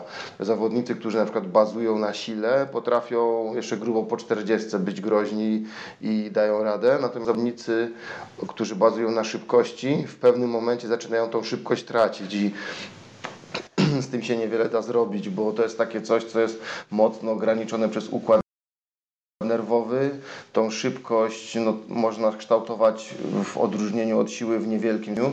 Siłę można no, naprawdę gigantycznie kształtować, szybkość niewiele. I jak kiedy przychodzi moment, że szybkość zaczyna spadać, a ten moment może przyjść jeszcze przed 30, on może przyjść bardzo szybko. Mm, Nie wiadomo kiedy to u Saladina nastąpi. No i ci zawodnicy, którzy bazowali na szybkości, no to zaczynają wtedy mieć poważny problem. No i zobaczymy kiedy to Saladina spotka. Natomiast na razie on się z walki na walkę rozwija i jest no, niesamowity, tak jak powiedział Michał. A co do Haratyka, e, no to właśnie to ja go pamiętam jeszcze sędziowałem jego bodajże chyba pierwszy amatorski występ, bo on zaczynał na Shidolidze, ja tam byłem sędzią wtedy, pamiętam jak się ładnie pokazał, to już było lat temu, łohoho, ze tak ze 13, jak nie lepiej te, y, temu. A pamiętacie kiedy się Haratyk przebił do main, mainstreamu, znaczy do mainstreamu streamu, mówię o takich, jak to powiedziałeś, hardkorowych fanach MMA. Niedzielny fan to nie będzie tego pamiętał. Pamiętacie, kiedy tak się zaczęło o nim w środowisku MMA głośno robić? Po jakiej wygranej walce zawodowej? No ciekaw jestem, który masz pojedynek na myśli. No ja mam na myśli, że w środowisku bardzo mocno odbił jego pojedynek z Pogim, czyli Mateuszem Pogucem, em, który tam taką samozwańczą gwiazdą MMA był swego czasu. Tam się bardzo mocno lansował i zmierzył się z Haratykiem w kategorii średniej. To chyba miało miejsce. E, Pogi to taki chłopak niski, taki nabity mięśniami, no naprawdę sięgał chyba, no tam ledwo do głowy sięgał Haratykowi. E, Sklinczował, wa- dostał pierwszego tam prostego od Haratyka, który naprawdę te proste ma, o, zabójcze. Klinczował i próbował go rzucić suplesem. Tak ten suples wyszedł, że Haratyk znalazł się w dosiadzie, zaczął bić, Pogi uciekł na brzuch, został uduszony. No tak właściwie taka walka była... No, To był debiut zawodowy. tak, tak, debiut zawodowy i wtedy się, bo już on wcześniej walczył tak Samarsko, właśnie pamiętam, że sędziowałem jego tą, e, tą chyba bodajże pierwszą amatorską walkę, o ile się orientuję. Natomiast ten, e, no właśnie wtedy zadusił Pogiego, a o Pogim było bardzo głośno. Tam, potem Pogi po tych wydarzeniach po tym takim właśnie tym swoim debiucie nieszczęśliwym, on tam był związany z Mirkiem Oknińskim przez jakiś czas, nawet jakieś tam walki powygrywał, ale początki Pogiego były takie, że no tam Pogi sobie przypisywał wygrane e, w jakichś walkach, które jak się okazało miały miejsca. No i był taką osobą dosyć mocno taką hejtowaną, znaczy hejtowaną. Hejty to takie nienawiść biorąca się z niczego, a tam to bardziej było, że tam Pogi trochę nawymyślał, trochę jak bonus, takie, takie miał swoje. Jego tam środowisko się la, lało z niego, trochę beka była. No, on wtedy postanowił udowodnić swoje umiejętności i stanął do walki z Haratykiem, no i w tej walce no, nie pokazał się w ogóle. Haratyk go udusił jak kota, a z kolei Pogi tam jeszcze zaczął go oskarżać, że Haratyk był czymś nasmarowany, bo ten suples mu nie wyszedł, bo, bo że jakieś maści tam były, jakieś substancje poślizgowe. No to tak Haratyk się wtedy zdenerwował. No bo ewidentnie, ewidentnie nic takiego tam nie było, wygrał uczciwie. No i to tak Haratyk wtedy wszedł na tą scenę MMA i tak od tego czasu jest kojarzony przez tych hardkorowych fanów. No i się mega rozwija. Teraz czekaj, Michał mówi, że ma 35 lat, tak? Nie, 30, 35, 34, a zaraz się dowiem. nie, bo mi się wydawało, że nawet jest trochę starszy, że on będzie miał tak z, że 30. Zadzwoń i zapytaj, cześć Rafał. Ile ty masz lat? lat? Kiedy ty masz urodziny? Właśnie do niego napisałem. Aha, Także bo ja stawię... Bo mi się wydawało, że ma więcej niż 34, że tam 36, 7, że tak coś myślę, że... Tak, bo ma 32. 32, łociup, ale mu dodaliśmy teraz, ale jak to usłyszy. No nie no, ty młodo wyglądasz, Rafał, żeby nie było. No tak po prostu mi się wydawało, bo ja cię kojarzę z takich starych, starych czasów, nie? Z tej ligi jeszcze. Wcześniej zaczynał po prostu. No, wcześniej zaczynał i dobrze się trzyma. To No, dobrze, szacunek. trzyma wyjątkowo. Nie, Rafał, jeśli chodzi w ogóle o Rafała, to jest takim trochę moim klubowym e, idolem, bo on też bardzo inteligentnie walczy. Ja uwielbiam oglądać jego walki. I, no, trochę, trochę go naśladuję. No, staram się przynajmniej. Mhm. Coś wiesz o następnej walce Rafała? E, No miała być na ACA ze Strusem, ale co się stało z tym ACA, to ja nie wiem, kiedy to jest przełożone, nie mam pojęcia. A nie wiesz, nie, to właśnie, bo bardzo mnie ta walka ciekawiła. To taki jeden z ciekawszych pojedynków polsko-polskich moim zdaniem. No jestem ciekaw, czy to śmiercią naturalną. Taki troszeczkę e, rewanż e, względem walki Strusa z trenerem Michała i Rafała Damianem Hercz- Herczykiem. Więc tutaj e, może e, jest chęć pomszczenia trenera w starciu z Piotrem Strusem. Nie może, tylko na pewno, bo to nawet e, Rafał o tym wywiadzie wspominał, nie? Także to nie chyba tylko na pewno. E, a Michał, a ty może będziesz wiedział, czemu Damian walczył w takiej wysokiej kategorii wagowej? Ojejku. Mm, Szczerze, to, to pytanie y, pomóżcie skierować do Damiana. Nie mam pojęcia. Aha. Naprawdę nie wiem, jak to się wtedy... Było już przecież masę lat temu. Eee, ile to było lat temu? Dużo. Naście. No, naście, naście, ale ja wiem, że to in, in- inne czasy bywały, nie było tego zbijania wagi, bo to są moje czasy jeszcze też, ale no mimo wszystko, no tak mi nigdy Herczyk nie wyglądał na te takie wysokie kategorie wagowe, pomimo, że on to jest no też nabity mięśniami chłop, no ale wzrost nie ten, no a walczył ze strusem, no to dziwnie, dziwnie. No nie, nie potrafię odpowiedzieć na to pytanie, ale zapytam trenera i w przyszłym, w przyszłym Ja- podcaście wam powiem. Zaprosimy podcast. Trzeba by z nim pogadać, bo to jeden z lepszych trenerów tak w ogóle i naprawdę taki e, e, no taka ciekawa bardzo postać i najpierw kiedyś zawodnik, później taki trener, tutaj na południu właściciel bodajże najlepszego klubu, ale jeszcze jestem ciekaw, e, ty będziesz też, zanim porozmawiamy, Michał, on się z czego wywodzi? On się z zapasów wywodzi, z klasyka? Pomidor. Pomidor. Nie znam odpowiedzi na to pytanie, ale jest ciekawa. Znaczy, no, ale po, poza tym, że wiadomo, że się tu, nie? No bo to berserker, ale no, w tych jego walkach, jak oglądałem te jego walki, tam zawsze było te takie, no widać takie coś jak z klasyka, do tego suplesu dążenie, takie, no takie miał, gdyby on się wywodził z czystego BJJ-u, to nie, no nie wiesz, wywodził, bo to widać, ma te takie odruchy, których zawodnicy BJJ, no nie mają, takie właśnie te zapaśnicze, te takie ciągnięcie tego suplesa, takie zachodzenie za plecy, takie no ty, typowe ruchy zapaśnicze są nie do pomylenia, a z kolei i nigdzie się nie spotkają właśnie, gdzie on, w jakim on klubie mógł trenować te zapasy, nie? Więc bardzo ciekawe. No to ja tutaj z mojej strony yy, stosuje mm, oficjalne zaproszenie do trenera e, Herczyka. Czekajcie, czekajcie, ja to nagram jeszcze raz, powtórz. E, Oficjalnie jako prowadzący No jednym, podcast, jednym głosem, jednym głosem panowie, jednym głosem. jako prowadzący podcast MMA Śląskim Okiem zapraszam e, trenera Damiana Herczyka do, do naszego podcastu, ponieważ mamy masę pytań, na które Michał jako trenera nie potrafi odpowiedzieć. Potrafi, tylko mówi pomidor. Y, Chcemy poznać y, odpowiedzi na te pytania, a poza tym miło nam będzie gościć y, tak uznanego trenera w naszym podcaście.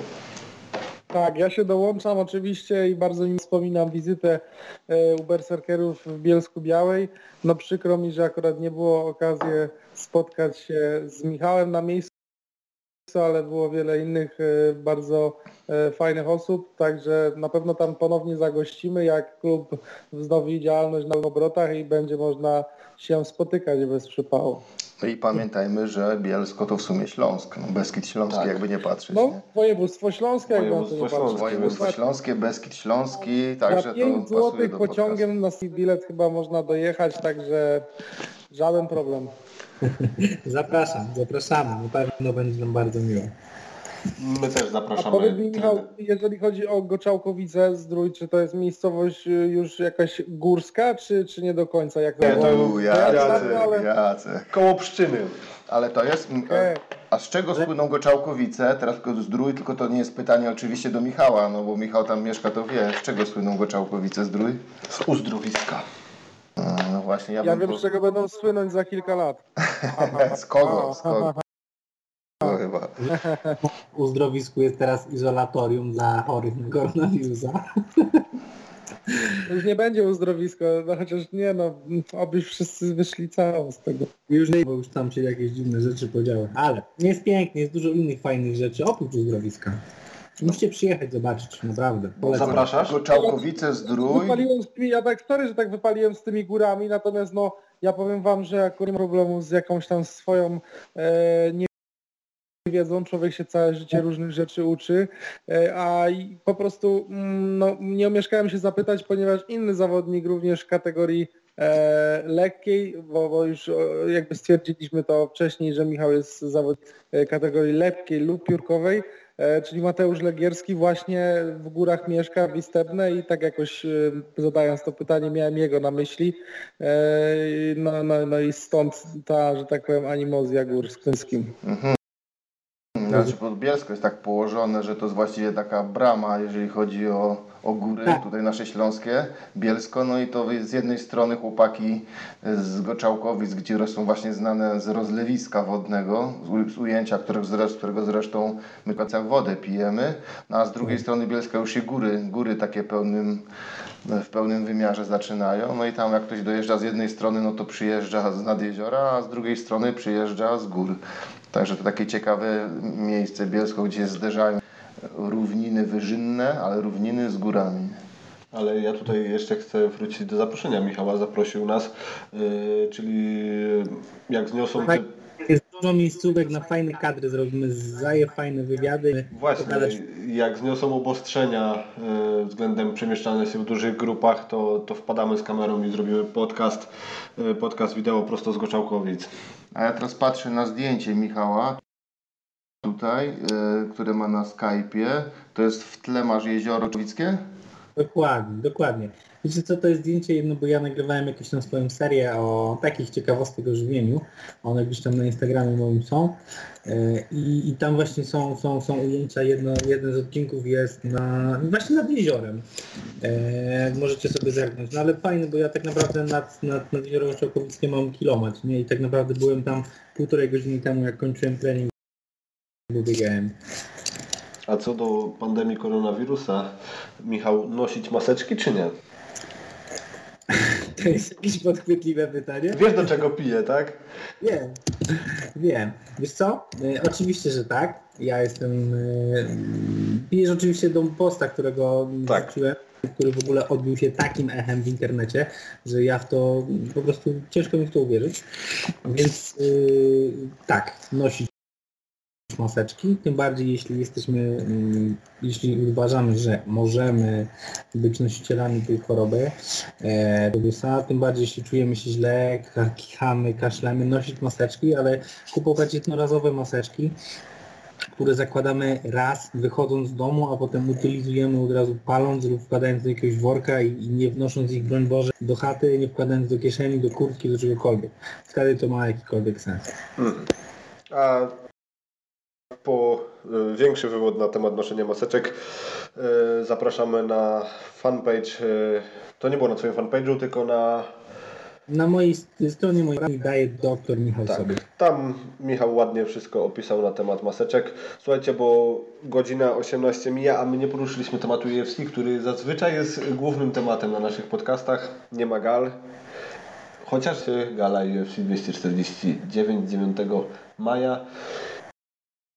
I tutaj chciałbym poruszyć temat, yy, zanim oficjalnie potwierdzono, że ta gala będzie się nazywała ponownie UFC 249, że, że zatrzymu, yy, utrzymuje tą numerację. Dana White ogłosił wszemi wobec kartę walk, która zapowiada się imponująco. Po czym po paru dniach okazuje się, że dopiero w następnych dniach zawodnicy werbalnie wyrażają zgodę na te dochodzi też do momentu, kiedy kiedy jest ogłoszone starcie Amandy Nunes yy, o pas mistrzowski, która po, po paru dniach twierdzi, że nie ma zamiaru tam występować i, i tak naprawdę do tej pory schodzą yy, głosy, że dopiero zawodnicy wyrażają zgodę. Jak myślicie, czy ta karta walk, którą ogłosił Dana White, dość dobrze zapowiadająca się, yy, w 100%, no w 100% już nie, bo, bo spadła Amanda, ale czy, czy dojdzie do skutku? Ja myślę, że to zależy od chłopaków z MMA Tonight, a konkretnie od Mariusza Olkiewicza, bo on przed ostatnią galą UFC, do której nie doszło, powiedział, że on nie wierzy, żeby ta gala doszła do skutku. Ona faktycznie nie doszła do skutku. E, No i teraz będzie to samo. Zobaczymy. Jak Mariusz czekać znowu, że nie dojdzie, to pewnie nie dojdzie. Zresztą ta gala ma być, przepraszam, ta gala ma być w Kalifornii w końcu, tak? Bo Kalifornia... Tak. Tak, tak, że miało być na początku e, ten rezerwat, potem ta wyspa, a teraz okazało się, że Kania potraktowała takie eventy sportowe jako kluczową, strategiczną gałąź swojej gospodarki i Dostawą. zezwoliła, tak jest. No i to dopuściłaby to, natomiast pojawiły się problemy z zawodnikami. Zresztą teraz swoje zdanie tutaj. No, także zobaczymy. No. Ja czekam, co powie Mariusz Olkiewicz, bo Przede wszystkim wy- wynika to, wynika to moim zdaniem z y, bardzo krótkiego czasu na porządne wypromowanie tej gali że UFC zaliczyło porządne straty na tym nie wypale ostatnio z rezerwatem. Chcą na pewno te straty odrobić, więc woleliby tej gali y, nie y, robić na zero, a, a skoro chcą zatrudnić zawodników jeszcze w takiej sytuacji, gdzie ci ludzie często nie mają do końca możliwości zrobienia takiego pełnego obozu przygotowawczego porządnie, a, a nawet jeżeli mają, to wiąże się to z komplikacjami, wyrzeczeniami, których nie było podczas poprzednich walk w, te, w tej organizacji dla, dla takich zawodników. Więc e, no, ciężko się dziwić, że UFC stara się tutaj łatać e, tą sytuację i ogłasza walki, zanim zawodnicy na nie się zgodzą. Moim zdaniem sytuacja dla fanów ciekawa, możemy z boku obserwować jak to wygląda i czy zawodnicy taki stan rzeczy poważają czy nie.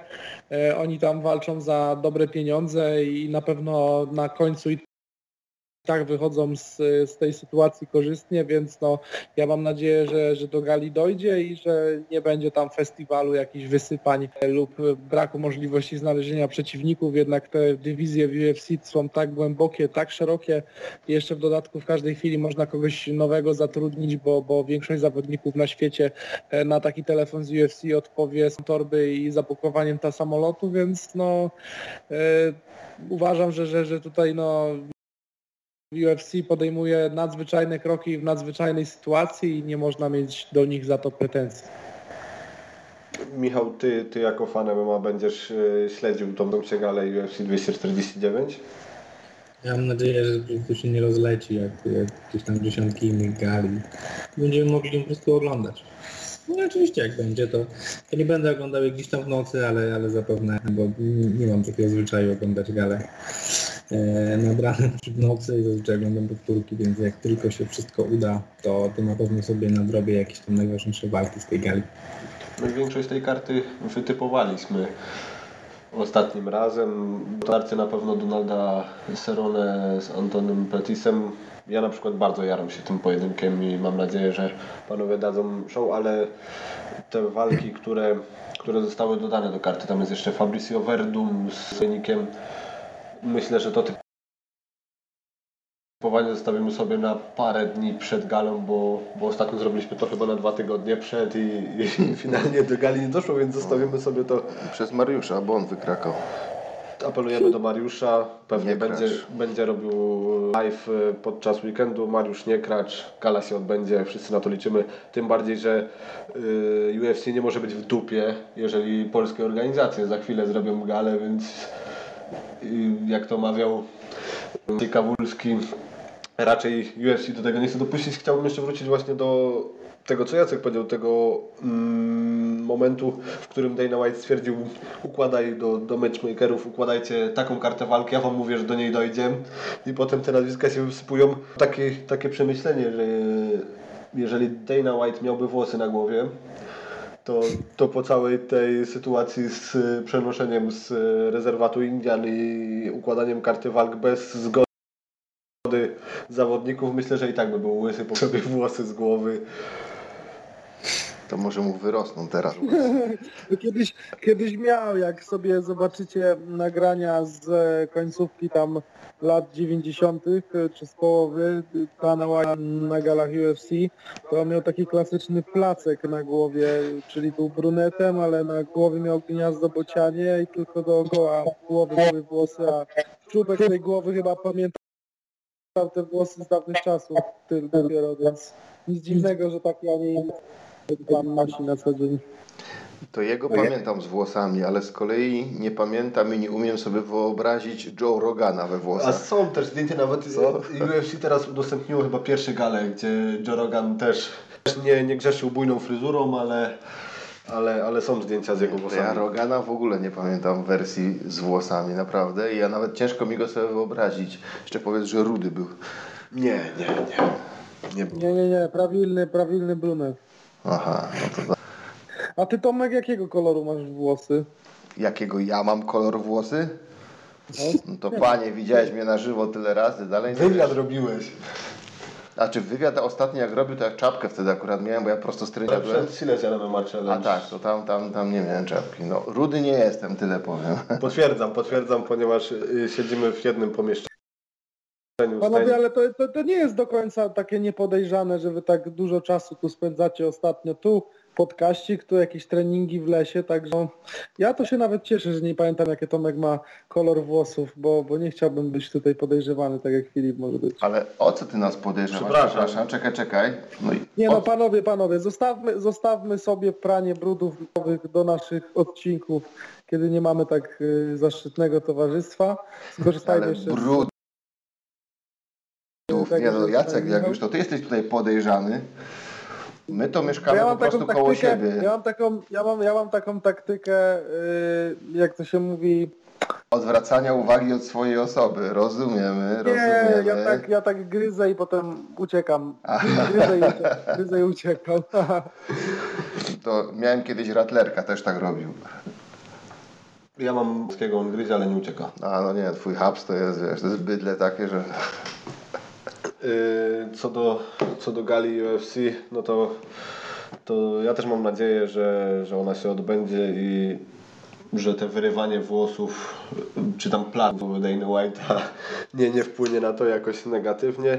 Chciałbym wrócić jeszcze do tych polskich gal. FEN ogłasza pierwszą galę w pay-per-view. Wiedzieliśmy już mniej więcej, że, że szykują się do tego zabiegu. Cena pewnie będzie wynosiła tyle, ile wynosi pay-per-view za KSW, czyli 40 zł, bo to jest gdzieś tam odgórnie narzucona kwota mm, z telewizji Polsat. I tutaj moje pytanie jest nas czterech. Czy każdy z Was zdecyduje się wykupić yy, pay-per-view? Michał, od Ciebie zacznę. Ja na pewno nie. A możesz rozwinąć Nie. dlaczego? Czym podyktowane jest? Ale ja nie jestem e, fanem e, fanem ten, nie, wiem, z jakichś tam dziwnych względów. E, nie mam pojęcia. Tak naprawdę ja dopiero dowiedziałem się przed chwilą, jak powiedzieliście, że, że tam fan ogłosił tak, ale nie zdążyłem nie przerobiłem dzisiaj newsów w nesie, nie miałem czasu. Mm, No nie wiem, jakoś tak y, nie mam pojęcia. Może jak będę się nudził, to, to sobie wykupię, ale jakoś zobaczymy. Wyszło to chwilę przed rozpoczęciem nagrywania naszego podcastu yy, w programie Octagon Live na kanale. Ogłosił to Mateusz Borek, potem sam Paweł Jóźwiak, trochę uprzedzony przez panów z kanału sportowego, yy, ogłosił to o 21 w programie MMA, MMA Gazyn na, na Polsacie. Yy, W każdym razie no kupię. Yy, Zaproponowałbym Tomkowi, żeby było taniej, ale znowu Jacek, Jacek tutaj Zacznie coś zacznie mówić, że to podejrzane. Yy, Tomek, czy ty wykupisz? E, Jeżeli się tak nie złoży, że ja na tej gali będę, to wykupię oczywiście, a zresztą obejrzeć razem. Kurde, mieszkamy obok siebie i to jest bez żadnych podtekstów, co tam Jackowi po głowie łazi, który się gdzieś ukrywa w panewnickich lasach. Nie będziemy drążyć tematu, dlaczego możesz się pojawić na Galifen. Myślę, że to zostawimy. No, na razie nie ma o tym Nie- co nie gadać, o czym ale rozmawiać. jeżeli 40 zł to jest ok cena za, za takie fajne wydarzenie, to naprawdę fajnie. A Ja muszę powiedzieć, że jest Jestem strasznie mm, zniechęcony do wykupywania pay-per-view na galę KSW. No, dwa to zdarzyło i dwa razy to pay-per-view nie działało po prostu. E, No, raz, po, raz w ogóle się nie chciało włączyć i to nie był tylko mój problem, cała masa ludzi tak miała.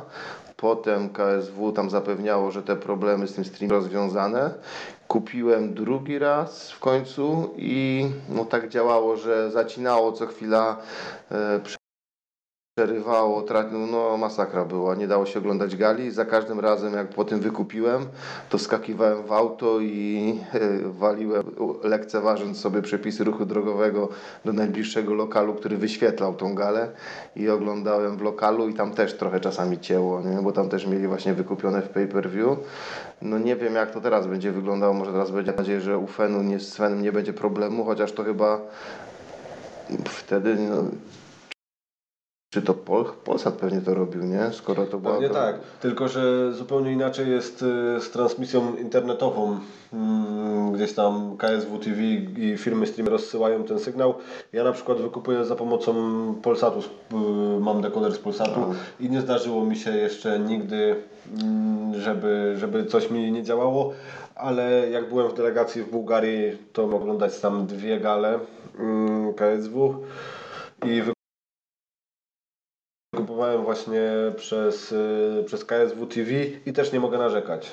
Zapłaciłem trochę drożej niż w Polsce, bo z racji tego, że przebywałem za granicą, musiałem płacić w euro, a nie w złotówkach. Internetowo wykupiłeś, tak? Internetowo, ale nie narzekałem. Całe, całe dwie gale bardzo, bardzo ładnie e, obejrzałem. E, Jacek, ty wykupisz e, pay-per-view na FEN, a może przyjedziesz do nas na Kostuchnę? No, powiem, powiem, dotychczas mm, jako osoba, która nie posiada w domu y, telewizji kablowej i w ogóle telewizji od tam wielu lat nie oglądam, e, jak się działa Galafenu, no po prostu wykupywałem sobie dostęp tymczasowy na iPli za tam chyba 4 czy 5 zł, więc na pewno ciężko będzie się przestawić i zapłacić za tą galę teraz 10 razy tyle, natomiast y, no dla powiedzmy y, raz, że dzielimy to na pół, e, z racji tej pani, mieliście okazję słyszeć, dwa, że no dobra dyskusja zawodników, którzy też no, są utrzymywani e, częściowo za biletów i wynagrodzenia. Mm, Myślę, że warto dać Fanowi szansę e, i kupić to pay-per-view, jeżeli rzeczywiście sympatyzuje z organizacją, jest to dla niego w jakiś sposób interesujące. No i zobaczymy, jak to Fanowi pójdzie. Także ja dam szansę, choć nie ukrywam, że mm, w moim wypadku będzie to po prostu zrzutka, a nie kupienie tego pay-per-view tylko i wyłącznie dla siebie. Pewnie gdyby tak było, to, to też e, poniósłbym ten koszt i po prostu na to, że, że, że się opłaci, natomiast no, nie da się ukryć, że to, co za to dostajemy w zamian, to faktycznie nie jest jakaś wielka dawka sportu, no bo jak e, nie wiedzą osoby, które na przykład do UFC Fightpass. Taki najkrótszy abonamentowy okres, który tam można wybrać, to jest bodajże miesiąc. Ten miesiąc kosztuje chyba 8 dolców czy euro, więc to jest niż 40 zł, no na miesiąc jest dostęp do Fight Passa, więc to jest taka mniej więcej proporcja pay-per-view cenu za miesięcznego Fight Passa. No, jeżeli gal będzie spoko, to to nie jest najgorszy rachunek, tym bardziej, że sytuacja jest wyjątkowa i pewnie gdyby nie było tak jak jest, to, to też organizator nie byłby zmuszony do prowadzenia takich zmian. Życzę powodzenia generalnie w tej sprzedaży i mam nadzieję, że nie będzie rozczarowania. Ja myślę, że takie zrzutki teraz będą częstszym zabiegiem, bo jeżeli e, e, patrzeć na słowa e, Macieja Kabulskiego, który mówi, że chcą zacząć częściej e, studyjne, nie wiem czy to ma być trzy razy w miesiącu, dwa, nieważne, no ale jeżeli cena utrzyma się na wysokości 40 zł, no to już 80 czy, czy 120 w miesiącu to już będzie dużo dla jednej osoby, więc y, będziemy łamali obostrzenia i w nielegalnych grupach potajemnie będziemy się spotykać. Ja nie będę mówił gdzie, A to nie są żadne obostrzenia. To przecież wy, jeżeli się wykupi legalnie, do czego zachęcam e, tą pay per view, to można to jak najlegalnie, nawet o to w tym chodzi, że spotykamy się w dwie, trzy osoby i oglądamy sobie wspólnie tak, za jedno. mamy zakaz y, gromadzeń się większych. Aha, w tym sensie, tym rzeczywiście sensie. masz rację, bo zapomniałem, że no twoja racja. Ja to potraktowałem, mówisz o przepisach e, prawa autorskiego, a tobie Nie, nie, chodzi nie, o, o grupowanie się. gromadzenie się, tak. Ale spokojnie, ja myślę, że teraz już wychodzimy z tego, już, pier, już pierwszy stopień nam, nam ściągnęli, drugi zaraz mają ściągać, już nawet chyba na 18 maja zapowiedzieli, że będą otwierane, więc chyba idzie wszystko co do tego, że, że ściągną te Tworzą galerię, ale kluby i siłownie będą zamykane dalej. No może też tak być, nie? Bo co prawda tam te pierwsze ich plany mnie to miało być w jednym etapie, ale to nigdy nie wiadomo co wymyślą, oby, oby jak najszybciej przywrócili kluby do działania. No, Słuchajcie ale... panowie, tutaj muszę się wtrącić, bo z racji dość późnej godziny ja po prostu muszę już uciekać e, i, i, i, i, będę się ewakuował. Także nie wiem, czy, czy są jeszcze jakieś kwestie, na które, które mogę gdzieś e, się wypowiedzieć lub, lub, lub, coś. Znaczy to co- ja bym Ci zadał jeszcze jedno pytanie. Wiem, że już odpowiadałeś na to w wywiadach nieraz, no ale e, no, a propos Twojej walki z Przemkiem Fajerem, o której już mówiliśmy dzisiaj, to był jeden z takich najbardziej spektakularnych powrotów z zaświatu w trakcie walki w polskim MMA. Tam było, Mm. wiesz, w pierwszej rundzie on Cię podłączył wyraźnie, tam były mega trudne chwile, już przerwania, ale jakoś to przetrwałeś. Weź o tym opowiedz. No ja wiem jak to jest, nie? to jest bardzo ciekawe i chciałem Cię zapytać, e, Ty pamiętasz co się działo wszystko, czy masz czarną dziurę? Wiesz co? Nie, pamiętam, jak tak sobie poskładałem, e, jakieś 30-40 sekund. Pamiętam taki moment, że mam Przemka za plecami, on mnie gdzieś tam bije, oparłem się, e, on jest wpięty, ja oparłem się na głowie i patrzę między nogi do, do trenera, mówię, co teraz trener? I Damian mówi, broń szyję, broń szyję i potem już wszystko pamiętam. Potem już tylko byłem, byłem bardzo, bardzo zły i chciałem go bić. A Ale pamiętasz pamię- sam moment tego knockdownu, te 30 sekund, które Ci brakuje, to które 30 sekund? Po tym, jak on zamarkował wejście w nogi, zostawił ten cios, ja padłem, on tam bił, bił, bił, bił, tłuk, tam był automat, tam nie pamiętam nic. Tam totalnie nie było mojej świadomości. Aha, czyli Tak. świadomość Ci wróciła dopiero jak byłeś w żółwiu już, tak? No, no mówię, to jest jakieś tam 30 sekund, totalnie nie pamiętam. Ja właśnie nad tym się zastanawiałem, no to znam z autopsji, jak to jest, jak się film wyłącza, a potem człowiek wraca człowiekowi i patrzysz, o kurde, ja już walczę z kimś gdzieś, co? Tak to... Najlepsze i tu jeszcze czujesz, jak ci oko rośnie i, i wiesz, ale, ale no to było dość ciekawe doświadczenie. Bardzo ciekawe, aha, Powiedz, ale... powiedz mi Michał, bo nie mogę, bo nie mogę, bo nie mogę nie zapytać w tym wypadku, z, e, wracając do tego pojedynku z Przemkiem, który, który też opisałeś e, i tą lukę, e, czy jeżeli by zdecydował w tym momencie, że, że jednak e, e, tej walce jesteś nieobecny i by tą walkę przerwał, czy ty byś miał jakiś e, duży żal do sędziego za to? Myślałeś o tym w ogóle po walce, jak, jak, jak, jak byś to odebrał? E, Nie, nie mógłbym mieć do niego pretensji, ale decyzja, którą podjął pokazuje, że była słuszna jakby finalnie. Ja, ja no nie mógłbym mieć pretensji, na, przynajmniej teraz tak mówię, no ale tam faktycznie mm, Powiem tak, oglądałem walkę z powtórki no, i uważam, że wróciłeś do tego pojedynku i jakby no nie było tam takich oczywistych postaw do tego, żeby go przerywać. Były tam ciężkie chwile, widać było, że walczył, ale było jednak inteligentna i, i chciałem tutaj słuchać, broń może, ale, ale właśnie ciekaw czy, e, czy, czy, czy to zdarzasz taki scenariusz, ten możliwy się. Myślę, że ym, każdy sędzia ma trochę innych którzy przejęła walkę. Myślę, że to był, że to był sędzia Tomasz Blomberg, że i przerwał, no ale faktycznie ja tam padłem, nie kręciłem do głowy, nawet jakieś zadawałem, więc jakby jak mówić. Yy, według mnie na, na, na, na naprawdę długi czas została w pamięci organizatorów i kibiców. Zresztą no, był to pojedynek wieńczący e, nowy wieczór i mega się to udało, także ja jeszcze kiedy ten pojedynek w przyszłości i, i walkę jeszcze raz. Oczywiście jeżeli będą różne warunki i jakby będzie to miało sens i nowy sens obydwu Wiesz co, my powiedzieliśmy sobie, że tam kiedyś walce, że możemy to zrobić znowu, więc, więc jak najbardziej. Ja, ja się cieszę, że mogę walczyć z takimi ludźmi jak Przemek no bo bo sobie za nie tylko popańcy, którzy się boją i wiesz, biegają i obżygują się e, jakimiś tekstami. To jest to jest to. Dobra, Michał,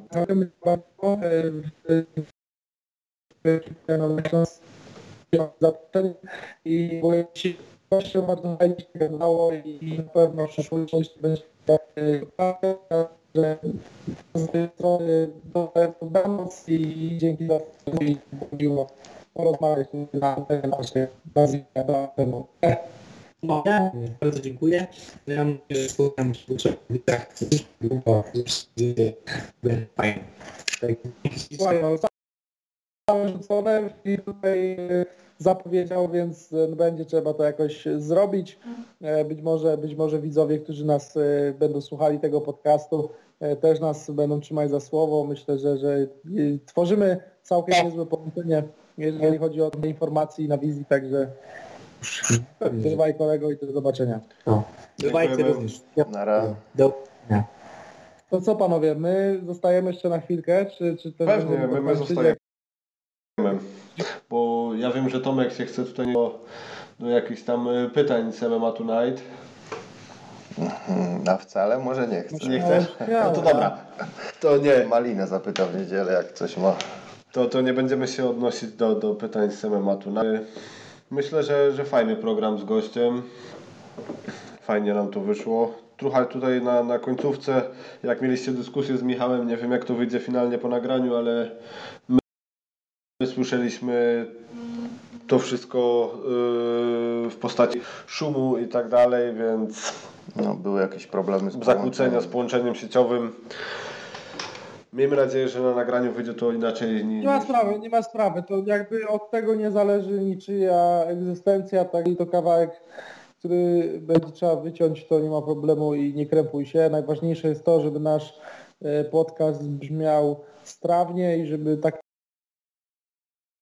momentów e, technicznie chujowych miał jak najmniej, bo tak naprawdę to jest najważniejsza rzecz. E, Oczywiście warto wszystko pozostałe również, ale, ale, ale przede wszystkim uszy nie mogą boleć i e, ja też jestem, dzisiaj nagrywam, jutro odbieram jakieś inne materiały, więc na pewno to jest ważne i dziękuję widzom za komentarze i za mm, konstruktywną krytykę, która na pewno gdzieś tam będzie brana pod uwagę. No bo ósmy odcinek dzisiaj, jutro dziewiąty, niedługo dyszka, także no staramy się, robimy to regularnie i, i na pewno będziemy nasz cykl kontynuować bez względu na ograniczenia. Na szczęście e, Bóg dał nam internet i możemy e, zdalnie tutaj dywagować sobie i wymądrzać się jeden nad drugiego na temat naszej ukochanej dyscypliny.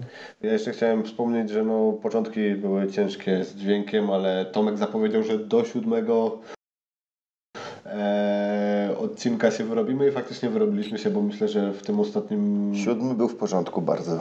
Tak, myślę, że tam nie, nie było się do czego przyczepić wszystko. Zresztą, że po, pod, pod tym odcinkiem mówią same za siebie, nie było tam żadnego, żadnego wylewania na nas y, żalu za, za dźwięk. Ja mam jedno pytanie, Także bo... zapraszamy tych, zapraszamy tych, co nas skreślili po pierwszych odcinku e, do powrotu do naszej serii. Na pewno w tle można puścić sobie gdzieś. E, nie zawsze mamy złote, e, że tak powiem, analizy i wszystko nam wychodzi, ale, ale, ale staramy się dla Was i, i robimy to przede wszystkim Was, także mm, im więcej takich materiałów na, e, na, na YouTubie, na naszym kanale In The Cage, tym większe pole do dyskusji na temat, y, na tematy, które nas rajcują, interesują, które są naszą pas. Tak naprawdę to z korzyścią dla wszystkich i prowadzących, i Maliny, i Mariusza, i wszystkich naszych słuchaczy. Yy, Serdecznie pozdrawiam. Ja jeszcze chciałem e, wrócić do właśnie poprzedniego podcastu, w którym e, trener opowiadał bramek i padły tam propozycje, żeby, żeby było tego więcej. Czy ty, Tomek, dzisiaj w ramach bonusu na koniec chciałbyś opowiedzieć jakąś historię? Historię z bramki. Znaczy tak, to dla niektórych słuchaczy może być ciekawe, bo niektórzy o to pytali, natomiast pytanie, czy to będzie dla wszystkich ciekawe, bo to jest podcast o tematyce MMA.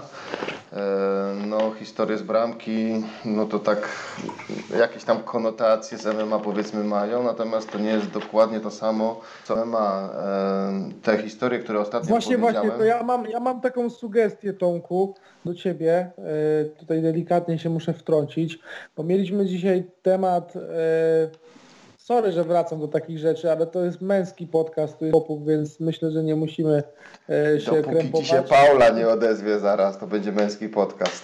Pa, pa, Paula została tutaj br- brutalnie spacyfikowana i zmuszona do spania, ponieważ chciała zakłócić naszą A, to-. Jak zostanie zaproszona, będzie mogła tutaj spokojnie sobie wymiatać. Oczywiście żartuję, no ale to już taka pora późna, że, że, że, że, że niektórzy idą spać. No i widzisz Tomku, zbiłeś mnie z tropu i teraz nie wiem jak chciałem dokończyć swoją kwestię. Jaki poważny temat wyciągnąć? Męski podcast, chciałeś do czegoś wrócić. Kurde no, To ja może skończę moją myśl w tym czasie. Ty proszę tam. bardzo, proszę bardzo. E, no więc te historie z bramki, które ostatnio powiedziałem. No właśnie, dwie, przepraszam, przepraszam, się rozgadasz Tomku. Chciałem połączyć rozmowę na temat tego, co się wydarzyło po walce Walawski versus, versus Bartosiński tym, co się dzieje właśnie na bramce, ponieważ y, jak dobrze wiemy, ten temat zwrotów y, jest na pewno popularny w klubach, szczególnie o późnych porankach i ciekaw jestem, czy Tomek ma jakąś anegdotę z bramki właśnie z Pawiem w roli głównej. O, to obawiam się, że nie jedną. Tak, ja skończę jeszcze tą moją myśl nieszczęsną. Jasne, jasne. E, właśnie, Sorry, że jest tak ostro i szczerze i ja tu wyjeżdżam z taką z grubą arty- artylerią, ale no cóż, no, mamy wolność słowa, możemy, możemy mówić, co, co nam y, przyniesie litera na język. A, no to, to a propos jeszcze tych historii, bo już jak robiliśmy live'a pierwszego naszego wspólnego z grupą z chłop, chłopakami z MMA Tonight, to wtedy już tam były pytania o jakieś tam uliczne rekordy, solówki i tak dalej. To pułkownik Oczosinko Gangster o to wtedy pytał, pamiętam. I ja wtedy się uchyliłem od tego, tłumacząc, że no, takie rzeczy jak solówki to powinny zostać, to są takie, to są, to jest uliczna bitka, ale to jest taka bardzo honorowa, bo to jest pomiędzy dwoma zainteresowanymi, nie wtrącają się w to osoby trzecie i takie, co było na solówce powinno zostać pomiędzy tymi ludźmi na solówce. To są nieoficjalne walki i jako takie powinny, powinny takie pozostać. Natomiast niektóre te historie, które opowiadałem, były historie solówek, tylko jakichś tam różnych innych wydarzeń na bramce. I te dwie historie ostatnio to opowiedziałem w kontekście tych omawianych przez nas wydarzeń. Konkretnie Antonego Smitha i Tak, tego tak, tego włamania do, do żeby, no, użyłem ich po to, żeby pokazać tam w pewnym pryzmie wydarzenia, które miały miejsce w domu Antonego Smitha i tam na tej ulicy przed jego domem. E, No bo one to tak po, po, dla ludzi, którzy nie mieli z tym nic wspólnego, to pomagają lepiej zrozumieć wszystkie takie e, zaszłości. no, inne historie z bramki, to, też można często w tym samym kontekście użyć, to wtedy nie mam nic przeciwko temu, po prostu nie będę podawał jakichś tam detali, żeby nie zdradzać, nie zdradzać konkretnie, kto tam, że, no, kto jest bohaterem. A tak jak teraz ty, Jacek, pytasz o historię z wymiocinami w tle na bramce, tak? E, no, no, tak, no już pojedźmy ten temat tak naprawdę do Jezu, To jak już ma być tak niesmacznie. Nie, nie ukrywajmy, że unikamy ciężkich, niesmacznych tematów, na widok których i na słuch, o których kobiety marszczą brwi. Dobra, okej, okay. no to ja pojadę tak maksymalnie niesmacznie, że będzie jeszcze niesmaczniej niż przy żygach. Oj, hardkorowo. Też będę musiał zmienić kilka detali w tej historii, żeby tam nikogo nie urazić. 23.10 możemy sobie na to pozwolić. Dzieci już śpią. Tylko to jest pytanie, kiedy będą słuchacze tego odsłuchiwali, nie? Ja napiszę w, pod y, opisem, że tylko dla ludzi o mocnych nerwach. E, to bardziej dla, żeby nie, nie przy jedzeniu tego nie odtwarzać bardziej o to chodzi, nie? E, to no więc historia taka, to była jedna z moich pierwszych bramek w Katowicach. E, no ja się wychowywałem w Krośnie na Podkarpaciu, w Katowicach. E, siedzę od jakiegoś czasu. Tak, no to takie dwie moje małe ojczyzny, Katowice i Krosno. No i stałem tam na bramce na Podkarpaciu, no i przyjechałem sobie na Śląsk. I począł okres na Śląsku, jeszcze w tamtych czasach kryzys był i w ogóle ciężkie czasy były. Ciężko było jakąś pracę znaleźć, jakieś tam dorywcze miałem. No i gdzieś tam, kil... znaczy tam kilka razy już stałem na bramce gdzieś tam i w Gliwicach i gdzieś tam, ale to nie było nic stałego. Trafiłem na stałą bramkę, no już tutaj na Śląsku taką, na której dłużej stałem. Mm, no nazwijmy to w klubie K. E, I na drugiej bramce, aha i żeby tam stanąć, kupiłem sobie nowe spodnie e, z Big Stara, pamiętam wtedy i to takie za ostatni grosz, ciężkie czasy były, byłem młody, biedny, przeniosłem się tutaj na Śląsk, no i myślę, kurczę tam, żeby nie stać jak dziad na tej bramce, no to zainwestowałem sobie i kupiłem Big Stary.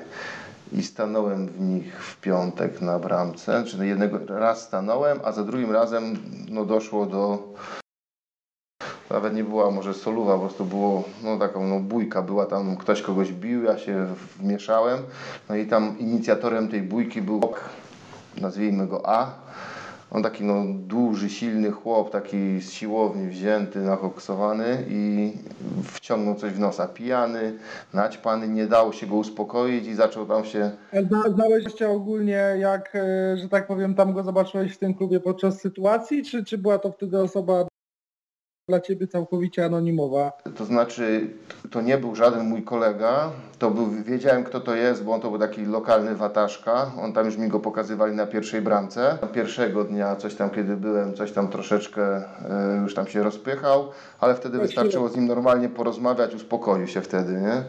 a to było w piątek, a w sobotę, a w sobotę no to poszło na maksa, on się porobił strasznie, no i wystartował, nie dało się już opanować sytuacji, no i doszło między nami do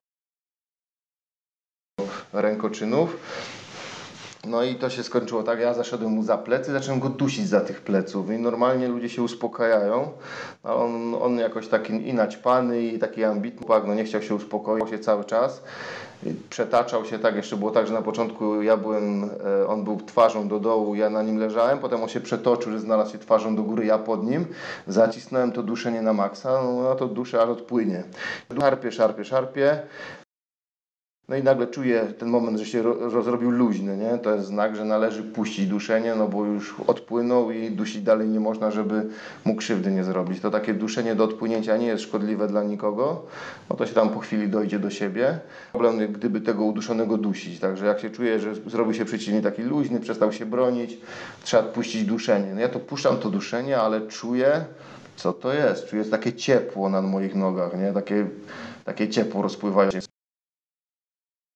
co jest grane? No okazało się, że z duszeniami jest tak, że on był bardzo mocno napięty, kiedy próbował tam się bronić, zrywać to duszenie Ja trzymając z całej siły, on to zrywał, napiął się bardzo mocno. E, Ja go też tam nogami na tułowiu zapiąłem trójką, go tak mocno cisnąłem i w momencie, kiedy stracił przytomność, mięśnie się rozluźniły, no to wywalił z jelit i z pęcherza zawartość tego, co tam miał, nie? No i ja tak jeszcze leżałem nieszczęśliwie pod nim i czuję takie ciepło, jak się zaczyna to robić. No i się okazało, że Co, Big Story do, wyje- Big Story do wyjebania.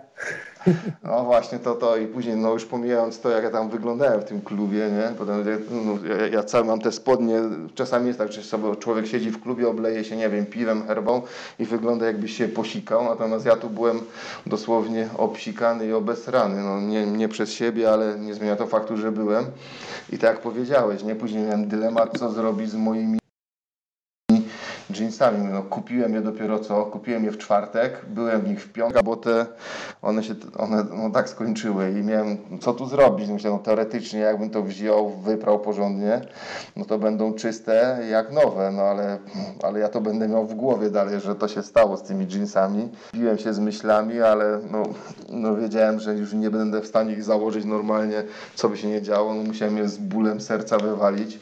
No to była masakra po prostu prostu sobie plułem w brodę.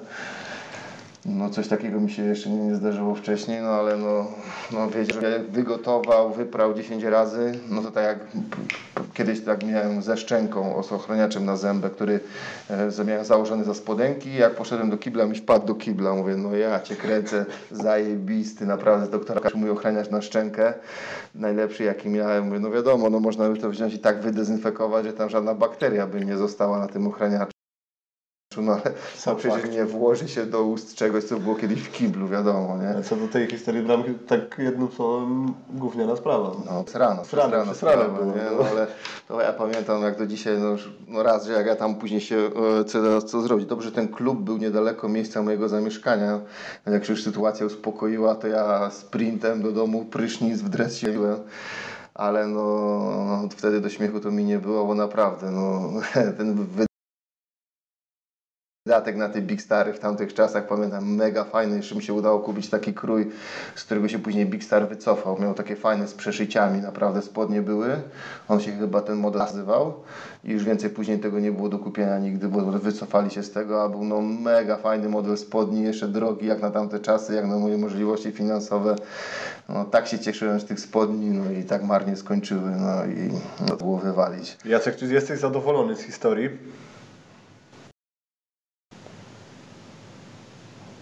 Cisza. Panowie, przepraszam bardzo, wymiutowałem sobie mikrofon. Satysfakcjonująca odpowiedź. E, Myślę, że będziemy, będziemy tutaj patrzeć na każdym podcaście, żeby uchylał nam troszeczkę tej historii.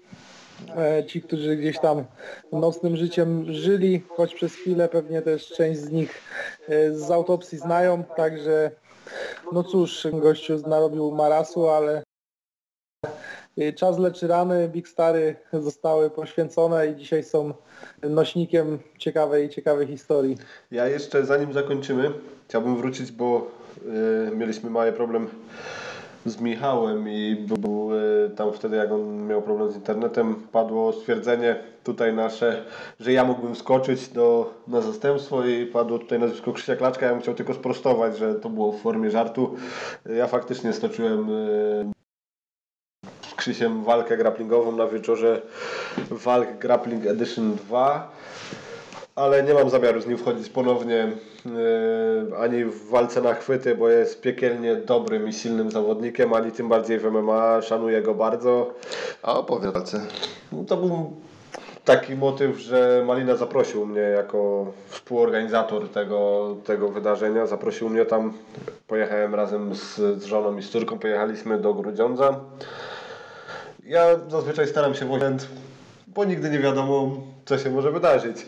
I pół godziny po zameldowaniu się w hotelu poszedłem do, do pokoju, dzwoni Malina i mówi, czy zejdę na chwilę na dół. Schodzę. Chcesz walczyć? No chcę. Klaczkowi wypadł przeciwnik. No to biorę. No i wziąłem tą walkę. Tam chodziło o limit wagowy do 76 kg. Ja miałem równe 76 bodajże, więc, więc się, się idealnie. Fajna atmosfera, wyprowadzenie, wyczytanie. e, Maciej Alf Glabus zapowiadał, więc dla mnie to było po, pomijając, że miałem już starty amatorskie, to, to było takie wyjście do, do muzyki, do, do dość dużej, e, dość spore wydarzenie.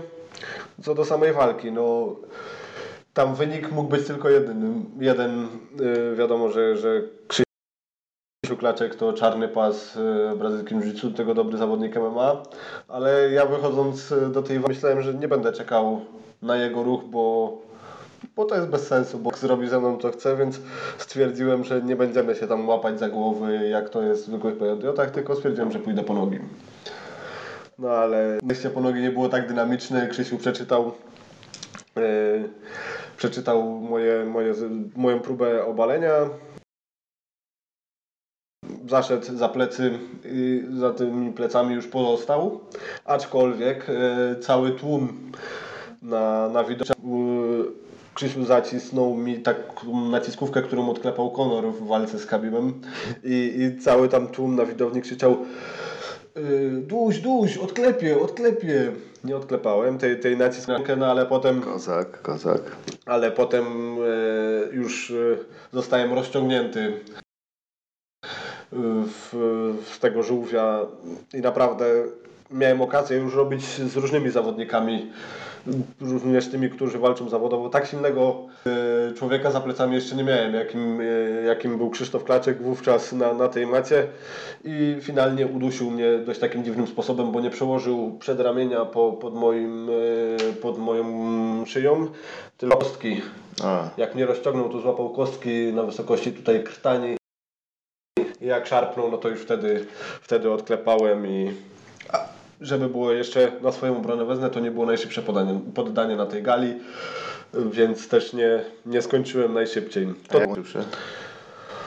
oj, nie wiem, czy tam nie była skrętówka w jakieś 40 sekund, coś takiego, a ja wytrzymałem prawie dwie minuty, więc Hmm, no to Żałuję, że nie udało mi się go obalić, bo to by był dla mnie już duży sukces.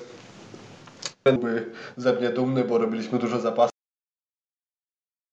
ale nie udało się, więc A gdzie ty się przygotowywałeś do tej walki wtedy? yy, nigdzie się nie przygotowałem, bo to był okres, Znaczy, kiedy ale gdzie trenowałeś o tym w szkole walki Trwala w Katowicach po, pod okiem A Łukasza czy to już Stanka. były czasy Tak, tak, tak, to było w tak? zeszłym roku, więc pod Właśnie, Łukasza... bo, te ich eventy się odbywają tam w Grudziądzu już od jakiegoś czasu. Tak, nie? tak, ale to było w zeszłym roku. Ja wróciłem z delegacji z Bułgarii i jeszcze nie, nie wszedłem dobrze w rytm, w rytm treningowy, z, stąd też pewnie te, to było tak czytelne, chociaż myślę, że nawet w najlepszej swojej formie nie zdołałbym go obalić.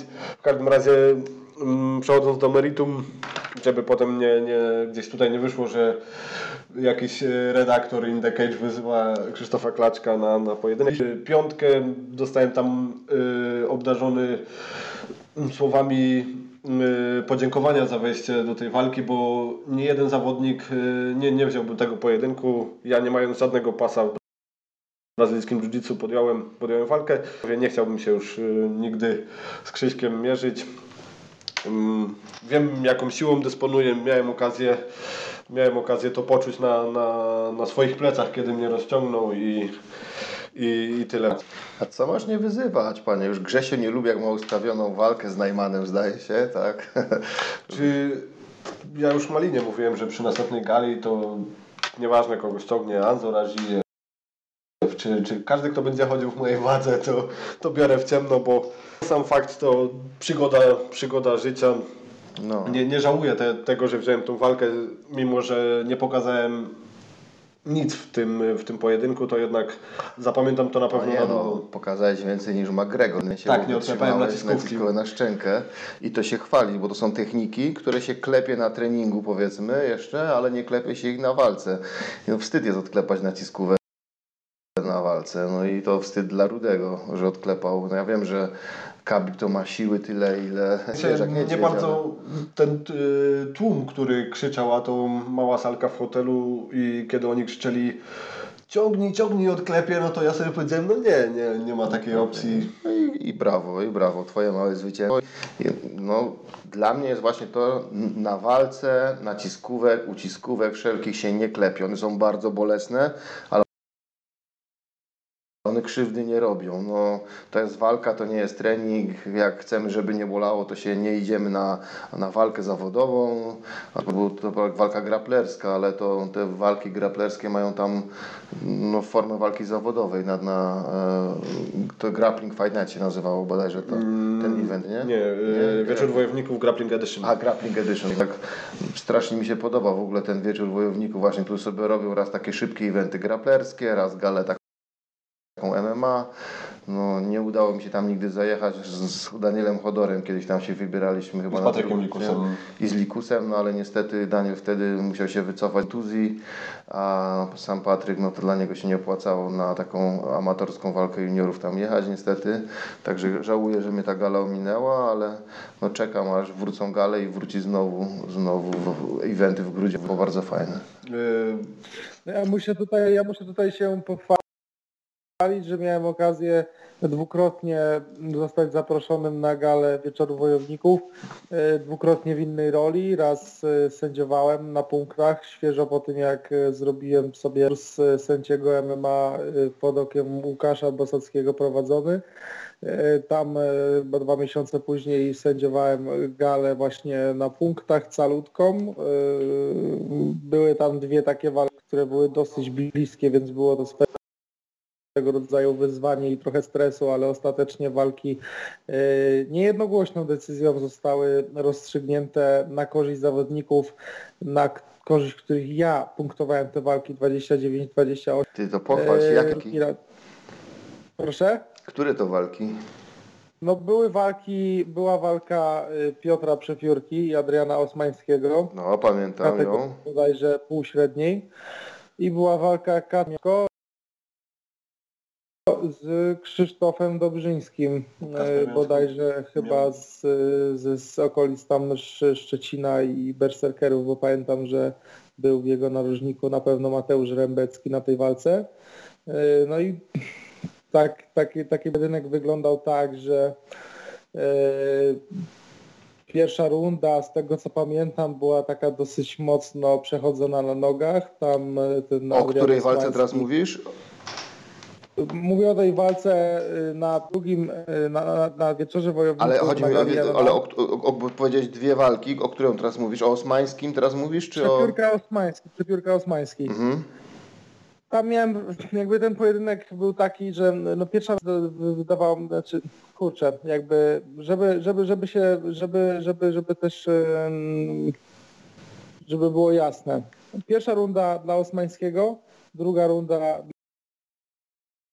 dla Przepiórki, trzecia runda dla Osmańskiego.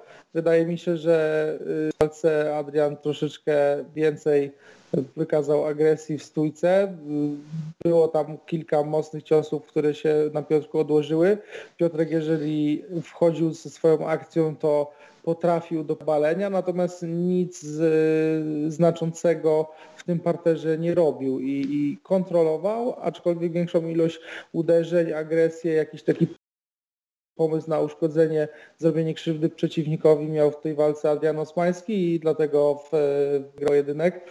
E, A w drugiej walce w, pomiędzy Krzysztofem Dobrzyńskim Kacperem Miąsko. Kacper Miąsko, lokalny zawodnik z klubu Grappler Grudziądz. E, Krzysztof Dobrzyński, jak już wspominałem, e, w, w jego narożniku na był Mateusz Rębecki, który jest bardzo dobrym narożnikiem i świetne daje komendy. Naprawdę miałem okazję kilkukrotnie widzieć go na walce i jest bardzo zaangażowany, jak zresztą większość zawodników. Jak rozmawialiśmy o Krzyśku, jak mówiłeś o Krzyśku Klaczku, to też przypomniało mi się, jak Krzysztof Klaczk na gali RWC4 swojego zawodnika bardzo mocno dopingował. Z, nie będącego narożniku. Nawet nie z narożnika, tylko gdzieś tam z, z po prostu z publiki, mm, gdzieś tam nawet ochrona go odciągała od, od, od klatki, blisko był do niej zbliżony, także pamiętam go też w roli mocnego narożnika, no ale tak wracając do tej walki, to była walka wieczoru e, i moim zdaniem Krzysztof Dobrzyński tam wygrał wyraźnie dwie rundy. Nie wiem, jedna runda na pewno była bliższa od drugiej. W- Też zasłużone zwycięstwo. E, Tam Kacper Miąsko jedną rundę wygrał na 100%. Jedną rundę miał taką lepszą spośród tych dwóch. Fajnie się tam w tej walce pokazał. To też nie, jest, nie była jego kategoria wagowa, bo to było 77 kg, a Kacper docelowo jest zawodnikiem niższej kategorii kategorii, więc widać było też różnicę w warunkach fizycznych, która tam robiła robotę, ale no Krzysiek mm, dobrze w, w, jakby w mądrze tą walkę rozegrał, naróżnik i, i konsekwentnie zwyciężył. Także pamiętam, że dużo stresu miałem przed tą galą, aczkolwiek no wielokrotnie wcześniej, czy, właśnie miałem okazję na kursie Łukasza uczyć się tych zasad e, sędziowania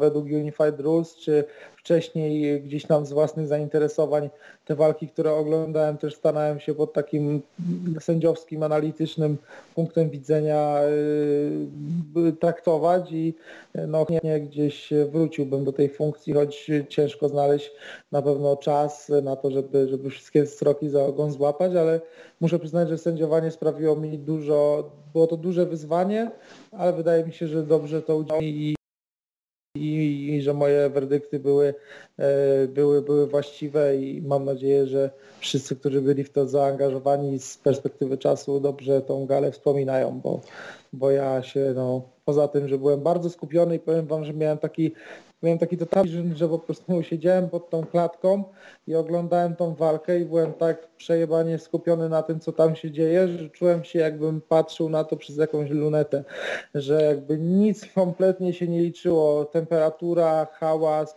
zapach powietrza, to, że mnie uwiera za małe krzesło w dupę. Jakby byłem tak skupiony na tym zadaniu i czułem taką odpowiedzialność za to, żeby ten osąd był właściwy i żeby nie skrzywdzić E, poprzez jakieś złe zasędziowanie walki, także no, czułem tą odpowiedzialność na plecach i, i też tutaj kto tego nie spróbował, to tego nie zrozumie, ale sędziowie też swoimi decyzjami firmują, swoje decyzje firmują swoim nazwiskiem i gdzieś na pewno się pojawia, bo nikt nie jest, nikt nie jest nieomylny, e, człowiek nie jest maszyną, a jednak jest to taka robota, w której trzeba utrzymywać swoje skupienie i swoją taką emocjonalność, skupienie na bardzo poziomie, emocjonalność na bardzo niskim poziomie i y, pewne instynkty i pewne swoje zachowania trzeba totalnie wyłączyć, żeby się do tego dobrze przygotować. Także nie każdy się do tego nadaje i no ja miałem okazję liznąć tematu, e, za głęboko grałem, choć e, chętnie bym, e, bym do tego wrócił i, i, i myślę, że mam taką nadzieję i, i wierzę, że będzie okazja, jak, jak wszystko w naszym kraju, jeżeli chodzi o organizację imprez, wróci do wątku.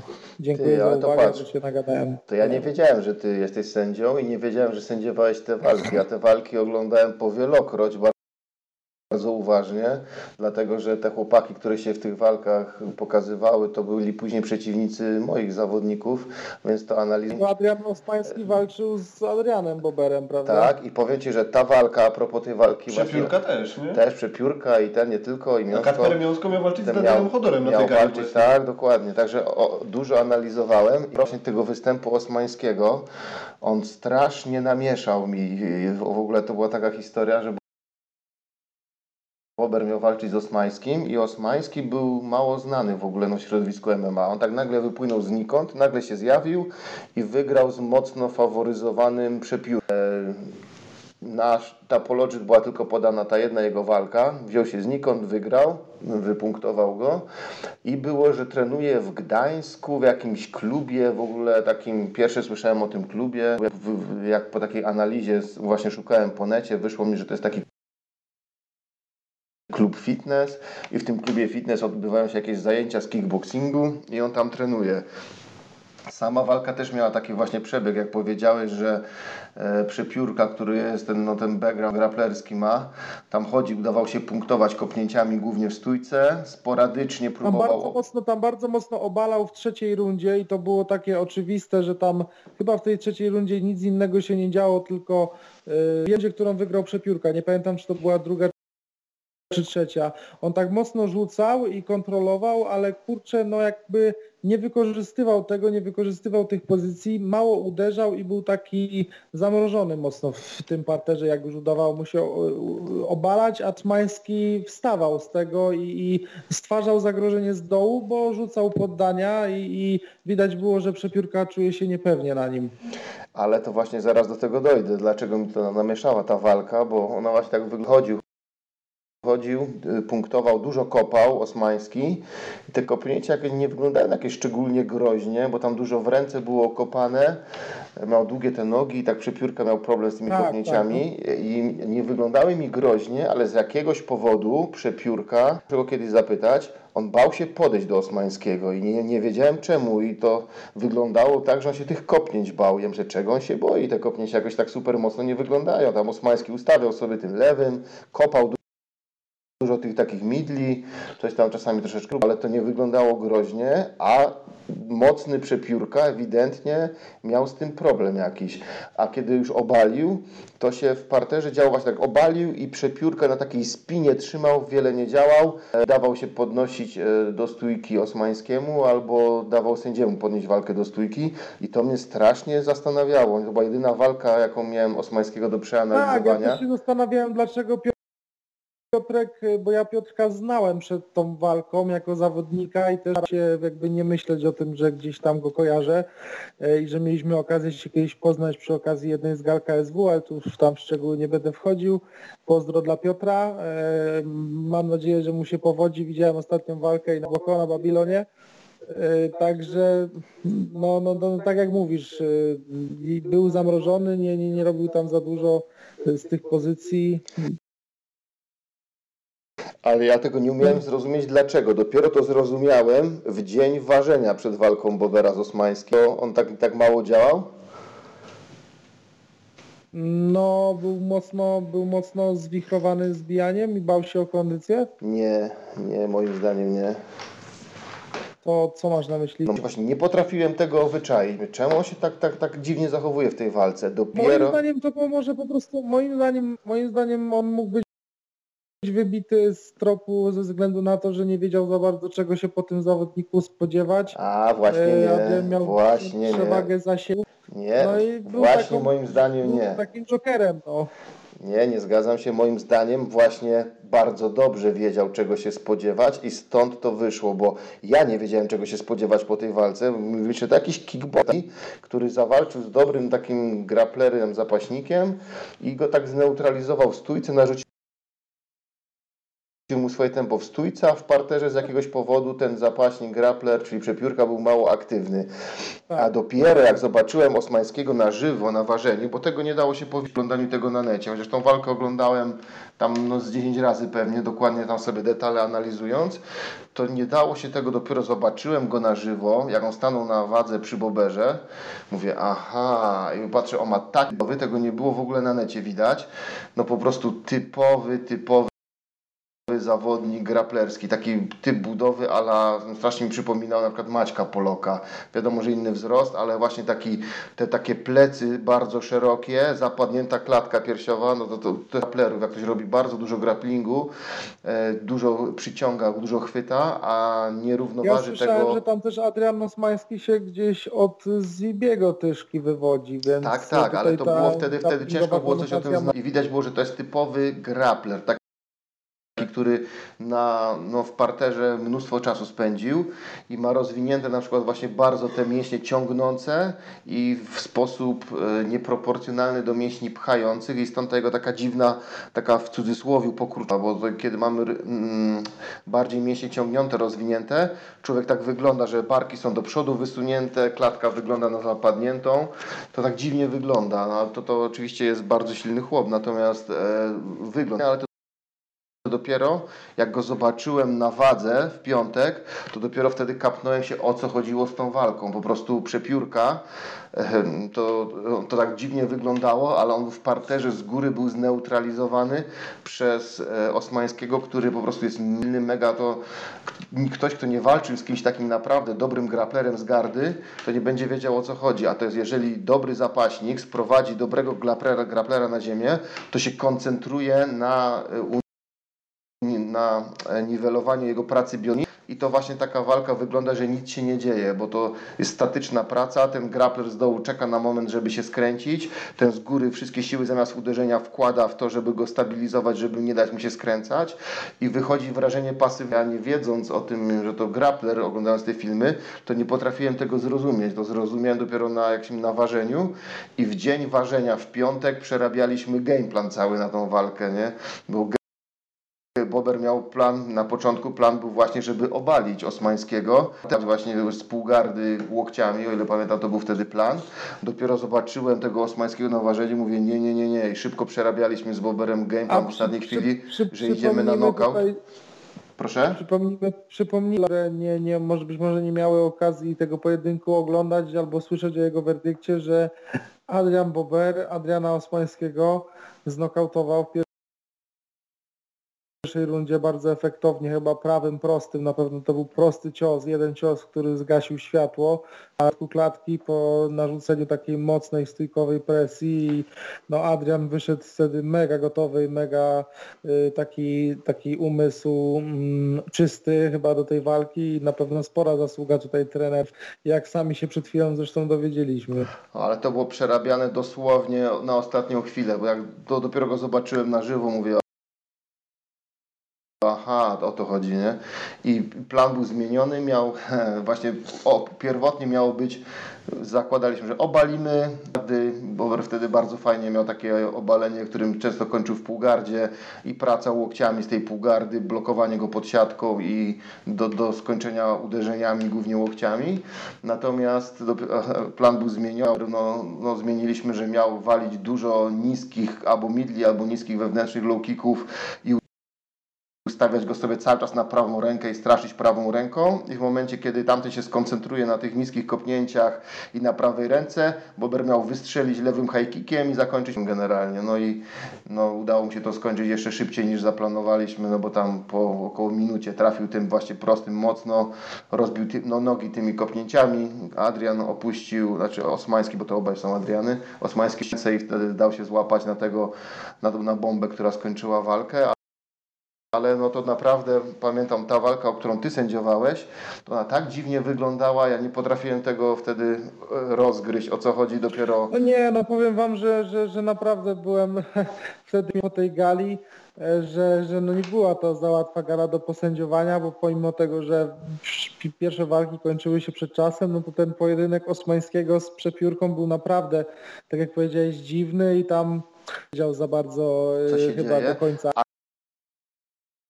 Ale ani to- widzowie, ani ani narożniki, jak to będzie wyglądało. No, ale to teraz jest, no, jestem mądrzejszy o tyle i po prostu no, musiał wiedzieć przepiórka o jego backgroundzie tym e, graplerskim i tak się czaił mocno z tymi podchodzeniami, żeby w coś nie wpadł. Jak już obalił, to się mocno koncentrował na samej stabilizacji pozycji, żeby tylko nie dać pracować Osmańskiemu biodrami i przez to ta walka taka była mega pasywna, wyglądało to, że obydwaj nie mają pomysłu na walkę, a w rzeczywistości Osmański próbował swojego, ten mu to neutralizował cały czas te biodra i Osmański albo walka trafiała, była wznawiana w stójce i Osmański sobie tam próbował tych swoich kickbokserskich umiejętności, a Przypiórka cały czas tak pasywnie się czaił, czaił, bał się widać zbliżyć, żeby e, przy obaleniu nie wpaść od razu w jakąś technikę kończącą, no albo Osmański widząc, że nic z tego, że cały czas ten wszystkie siły swoje Przepiórka daje na blokowanie jego umiejętności e, graplerskich,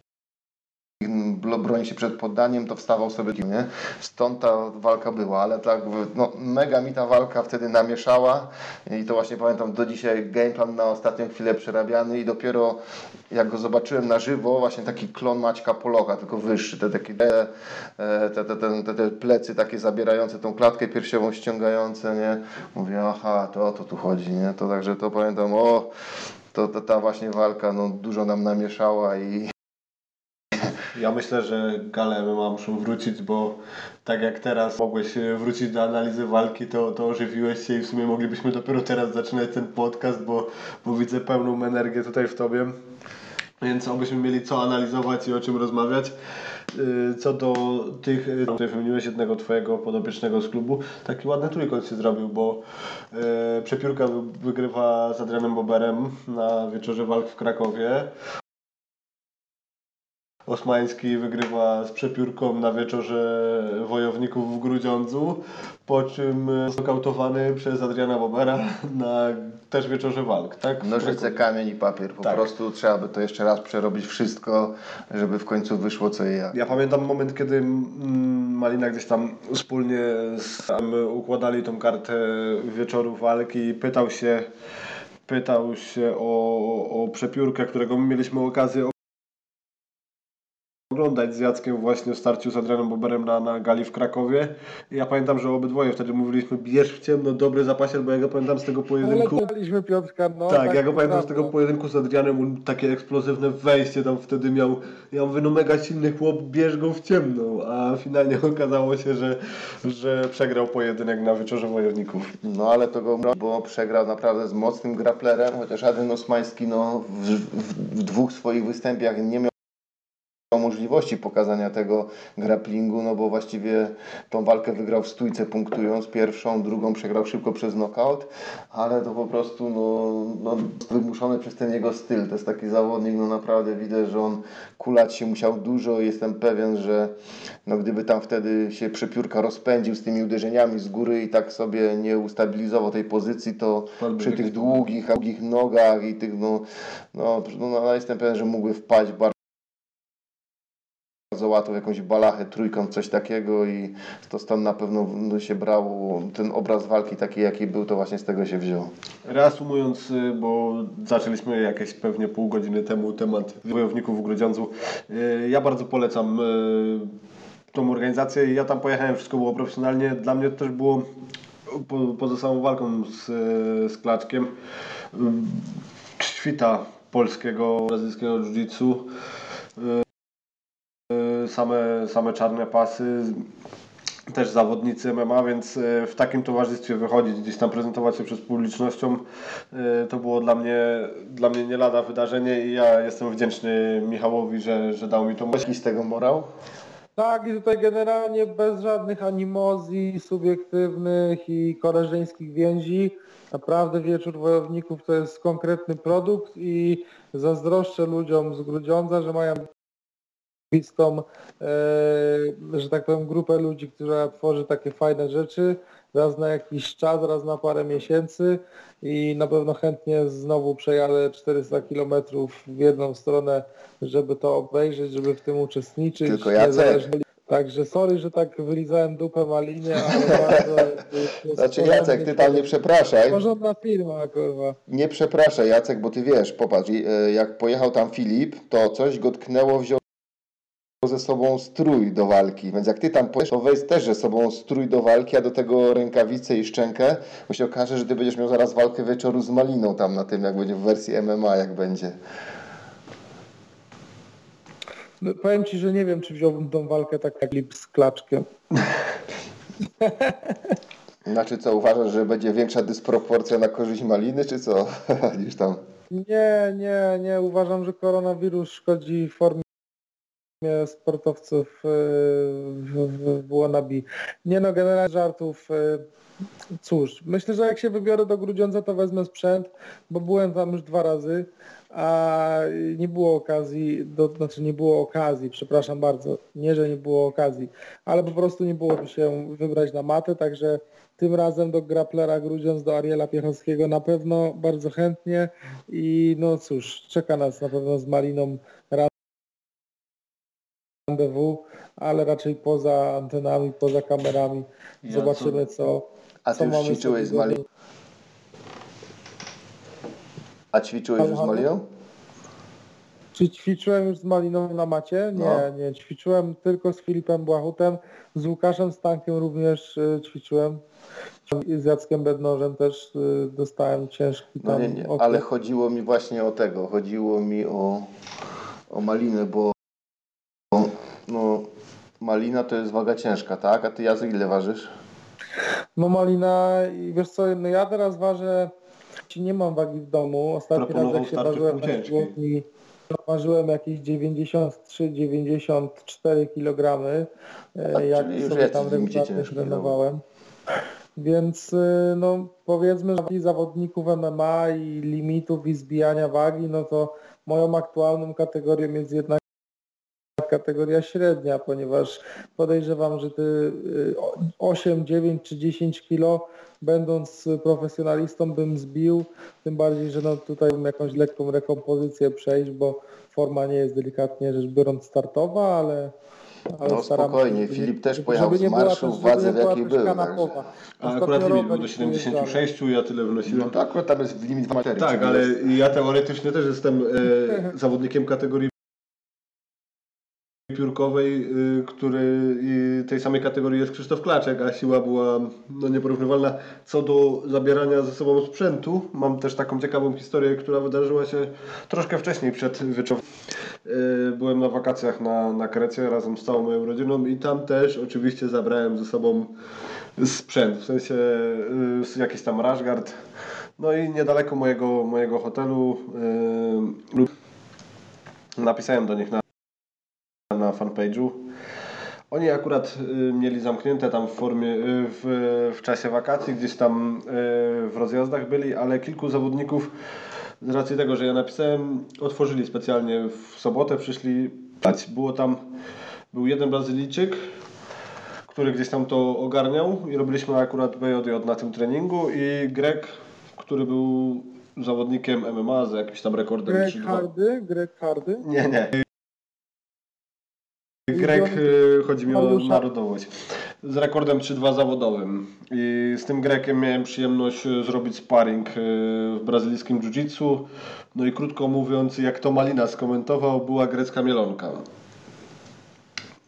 Zmieliłem zapaśniczo y, w tym parterze i dlatego tak uwierzyłem w swoje zapaśnicze umiejętności dwa miesiące później na wieczorze wojowników w Grudziądzu i, i chciałem obalić Krzyśka Klaczka.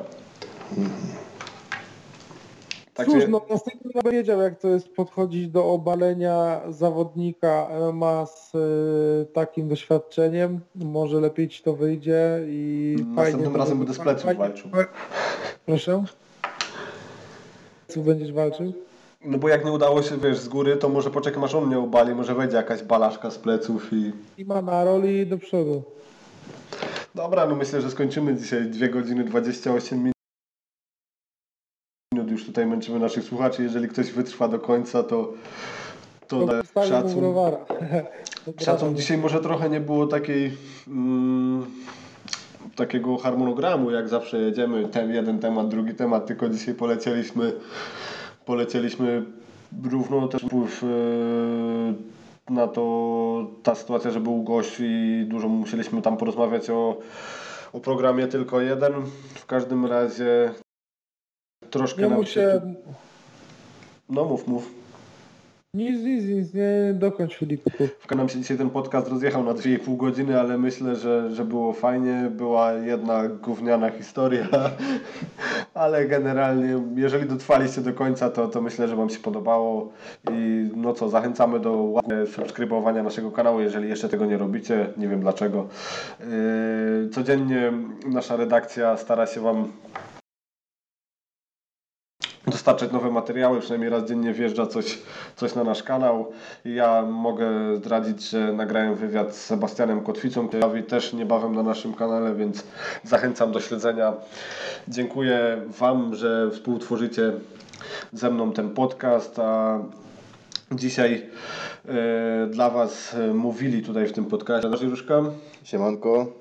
Jacek Kluba, No pozdrawiam, pozdrawiam i dziękuję e, tutaj współprowadzącym i, i ja nazywam się Filip Błachut i miałem e, okazję poprowadzić ten podcast. Dziękuję Wam do usłyszenia. A jeszcze czekaj, bo tam w tle pojawiła się Jeszcze gościnnie Paula Klimek i oczywiście, Paula Klimek, mała śpiąca królewna. i oczywiście był też Michał Sobiech, e, któremu też dziękujemy za, za udział. Trzymamy za słowo, że zaprosi trenera Damiana Herczyka. Pisałem z nim w trakcie podcastu, jak już poszedł, że wyślę mu nagranie, więc teraz ja muszę e, już oficjalnie odezwać się do trenera i zaprosimy go do, do następnego podcastu. Także trzymajcie się. Hello.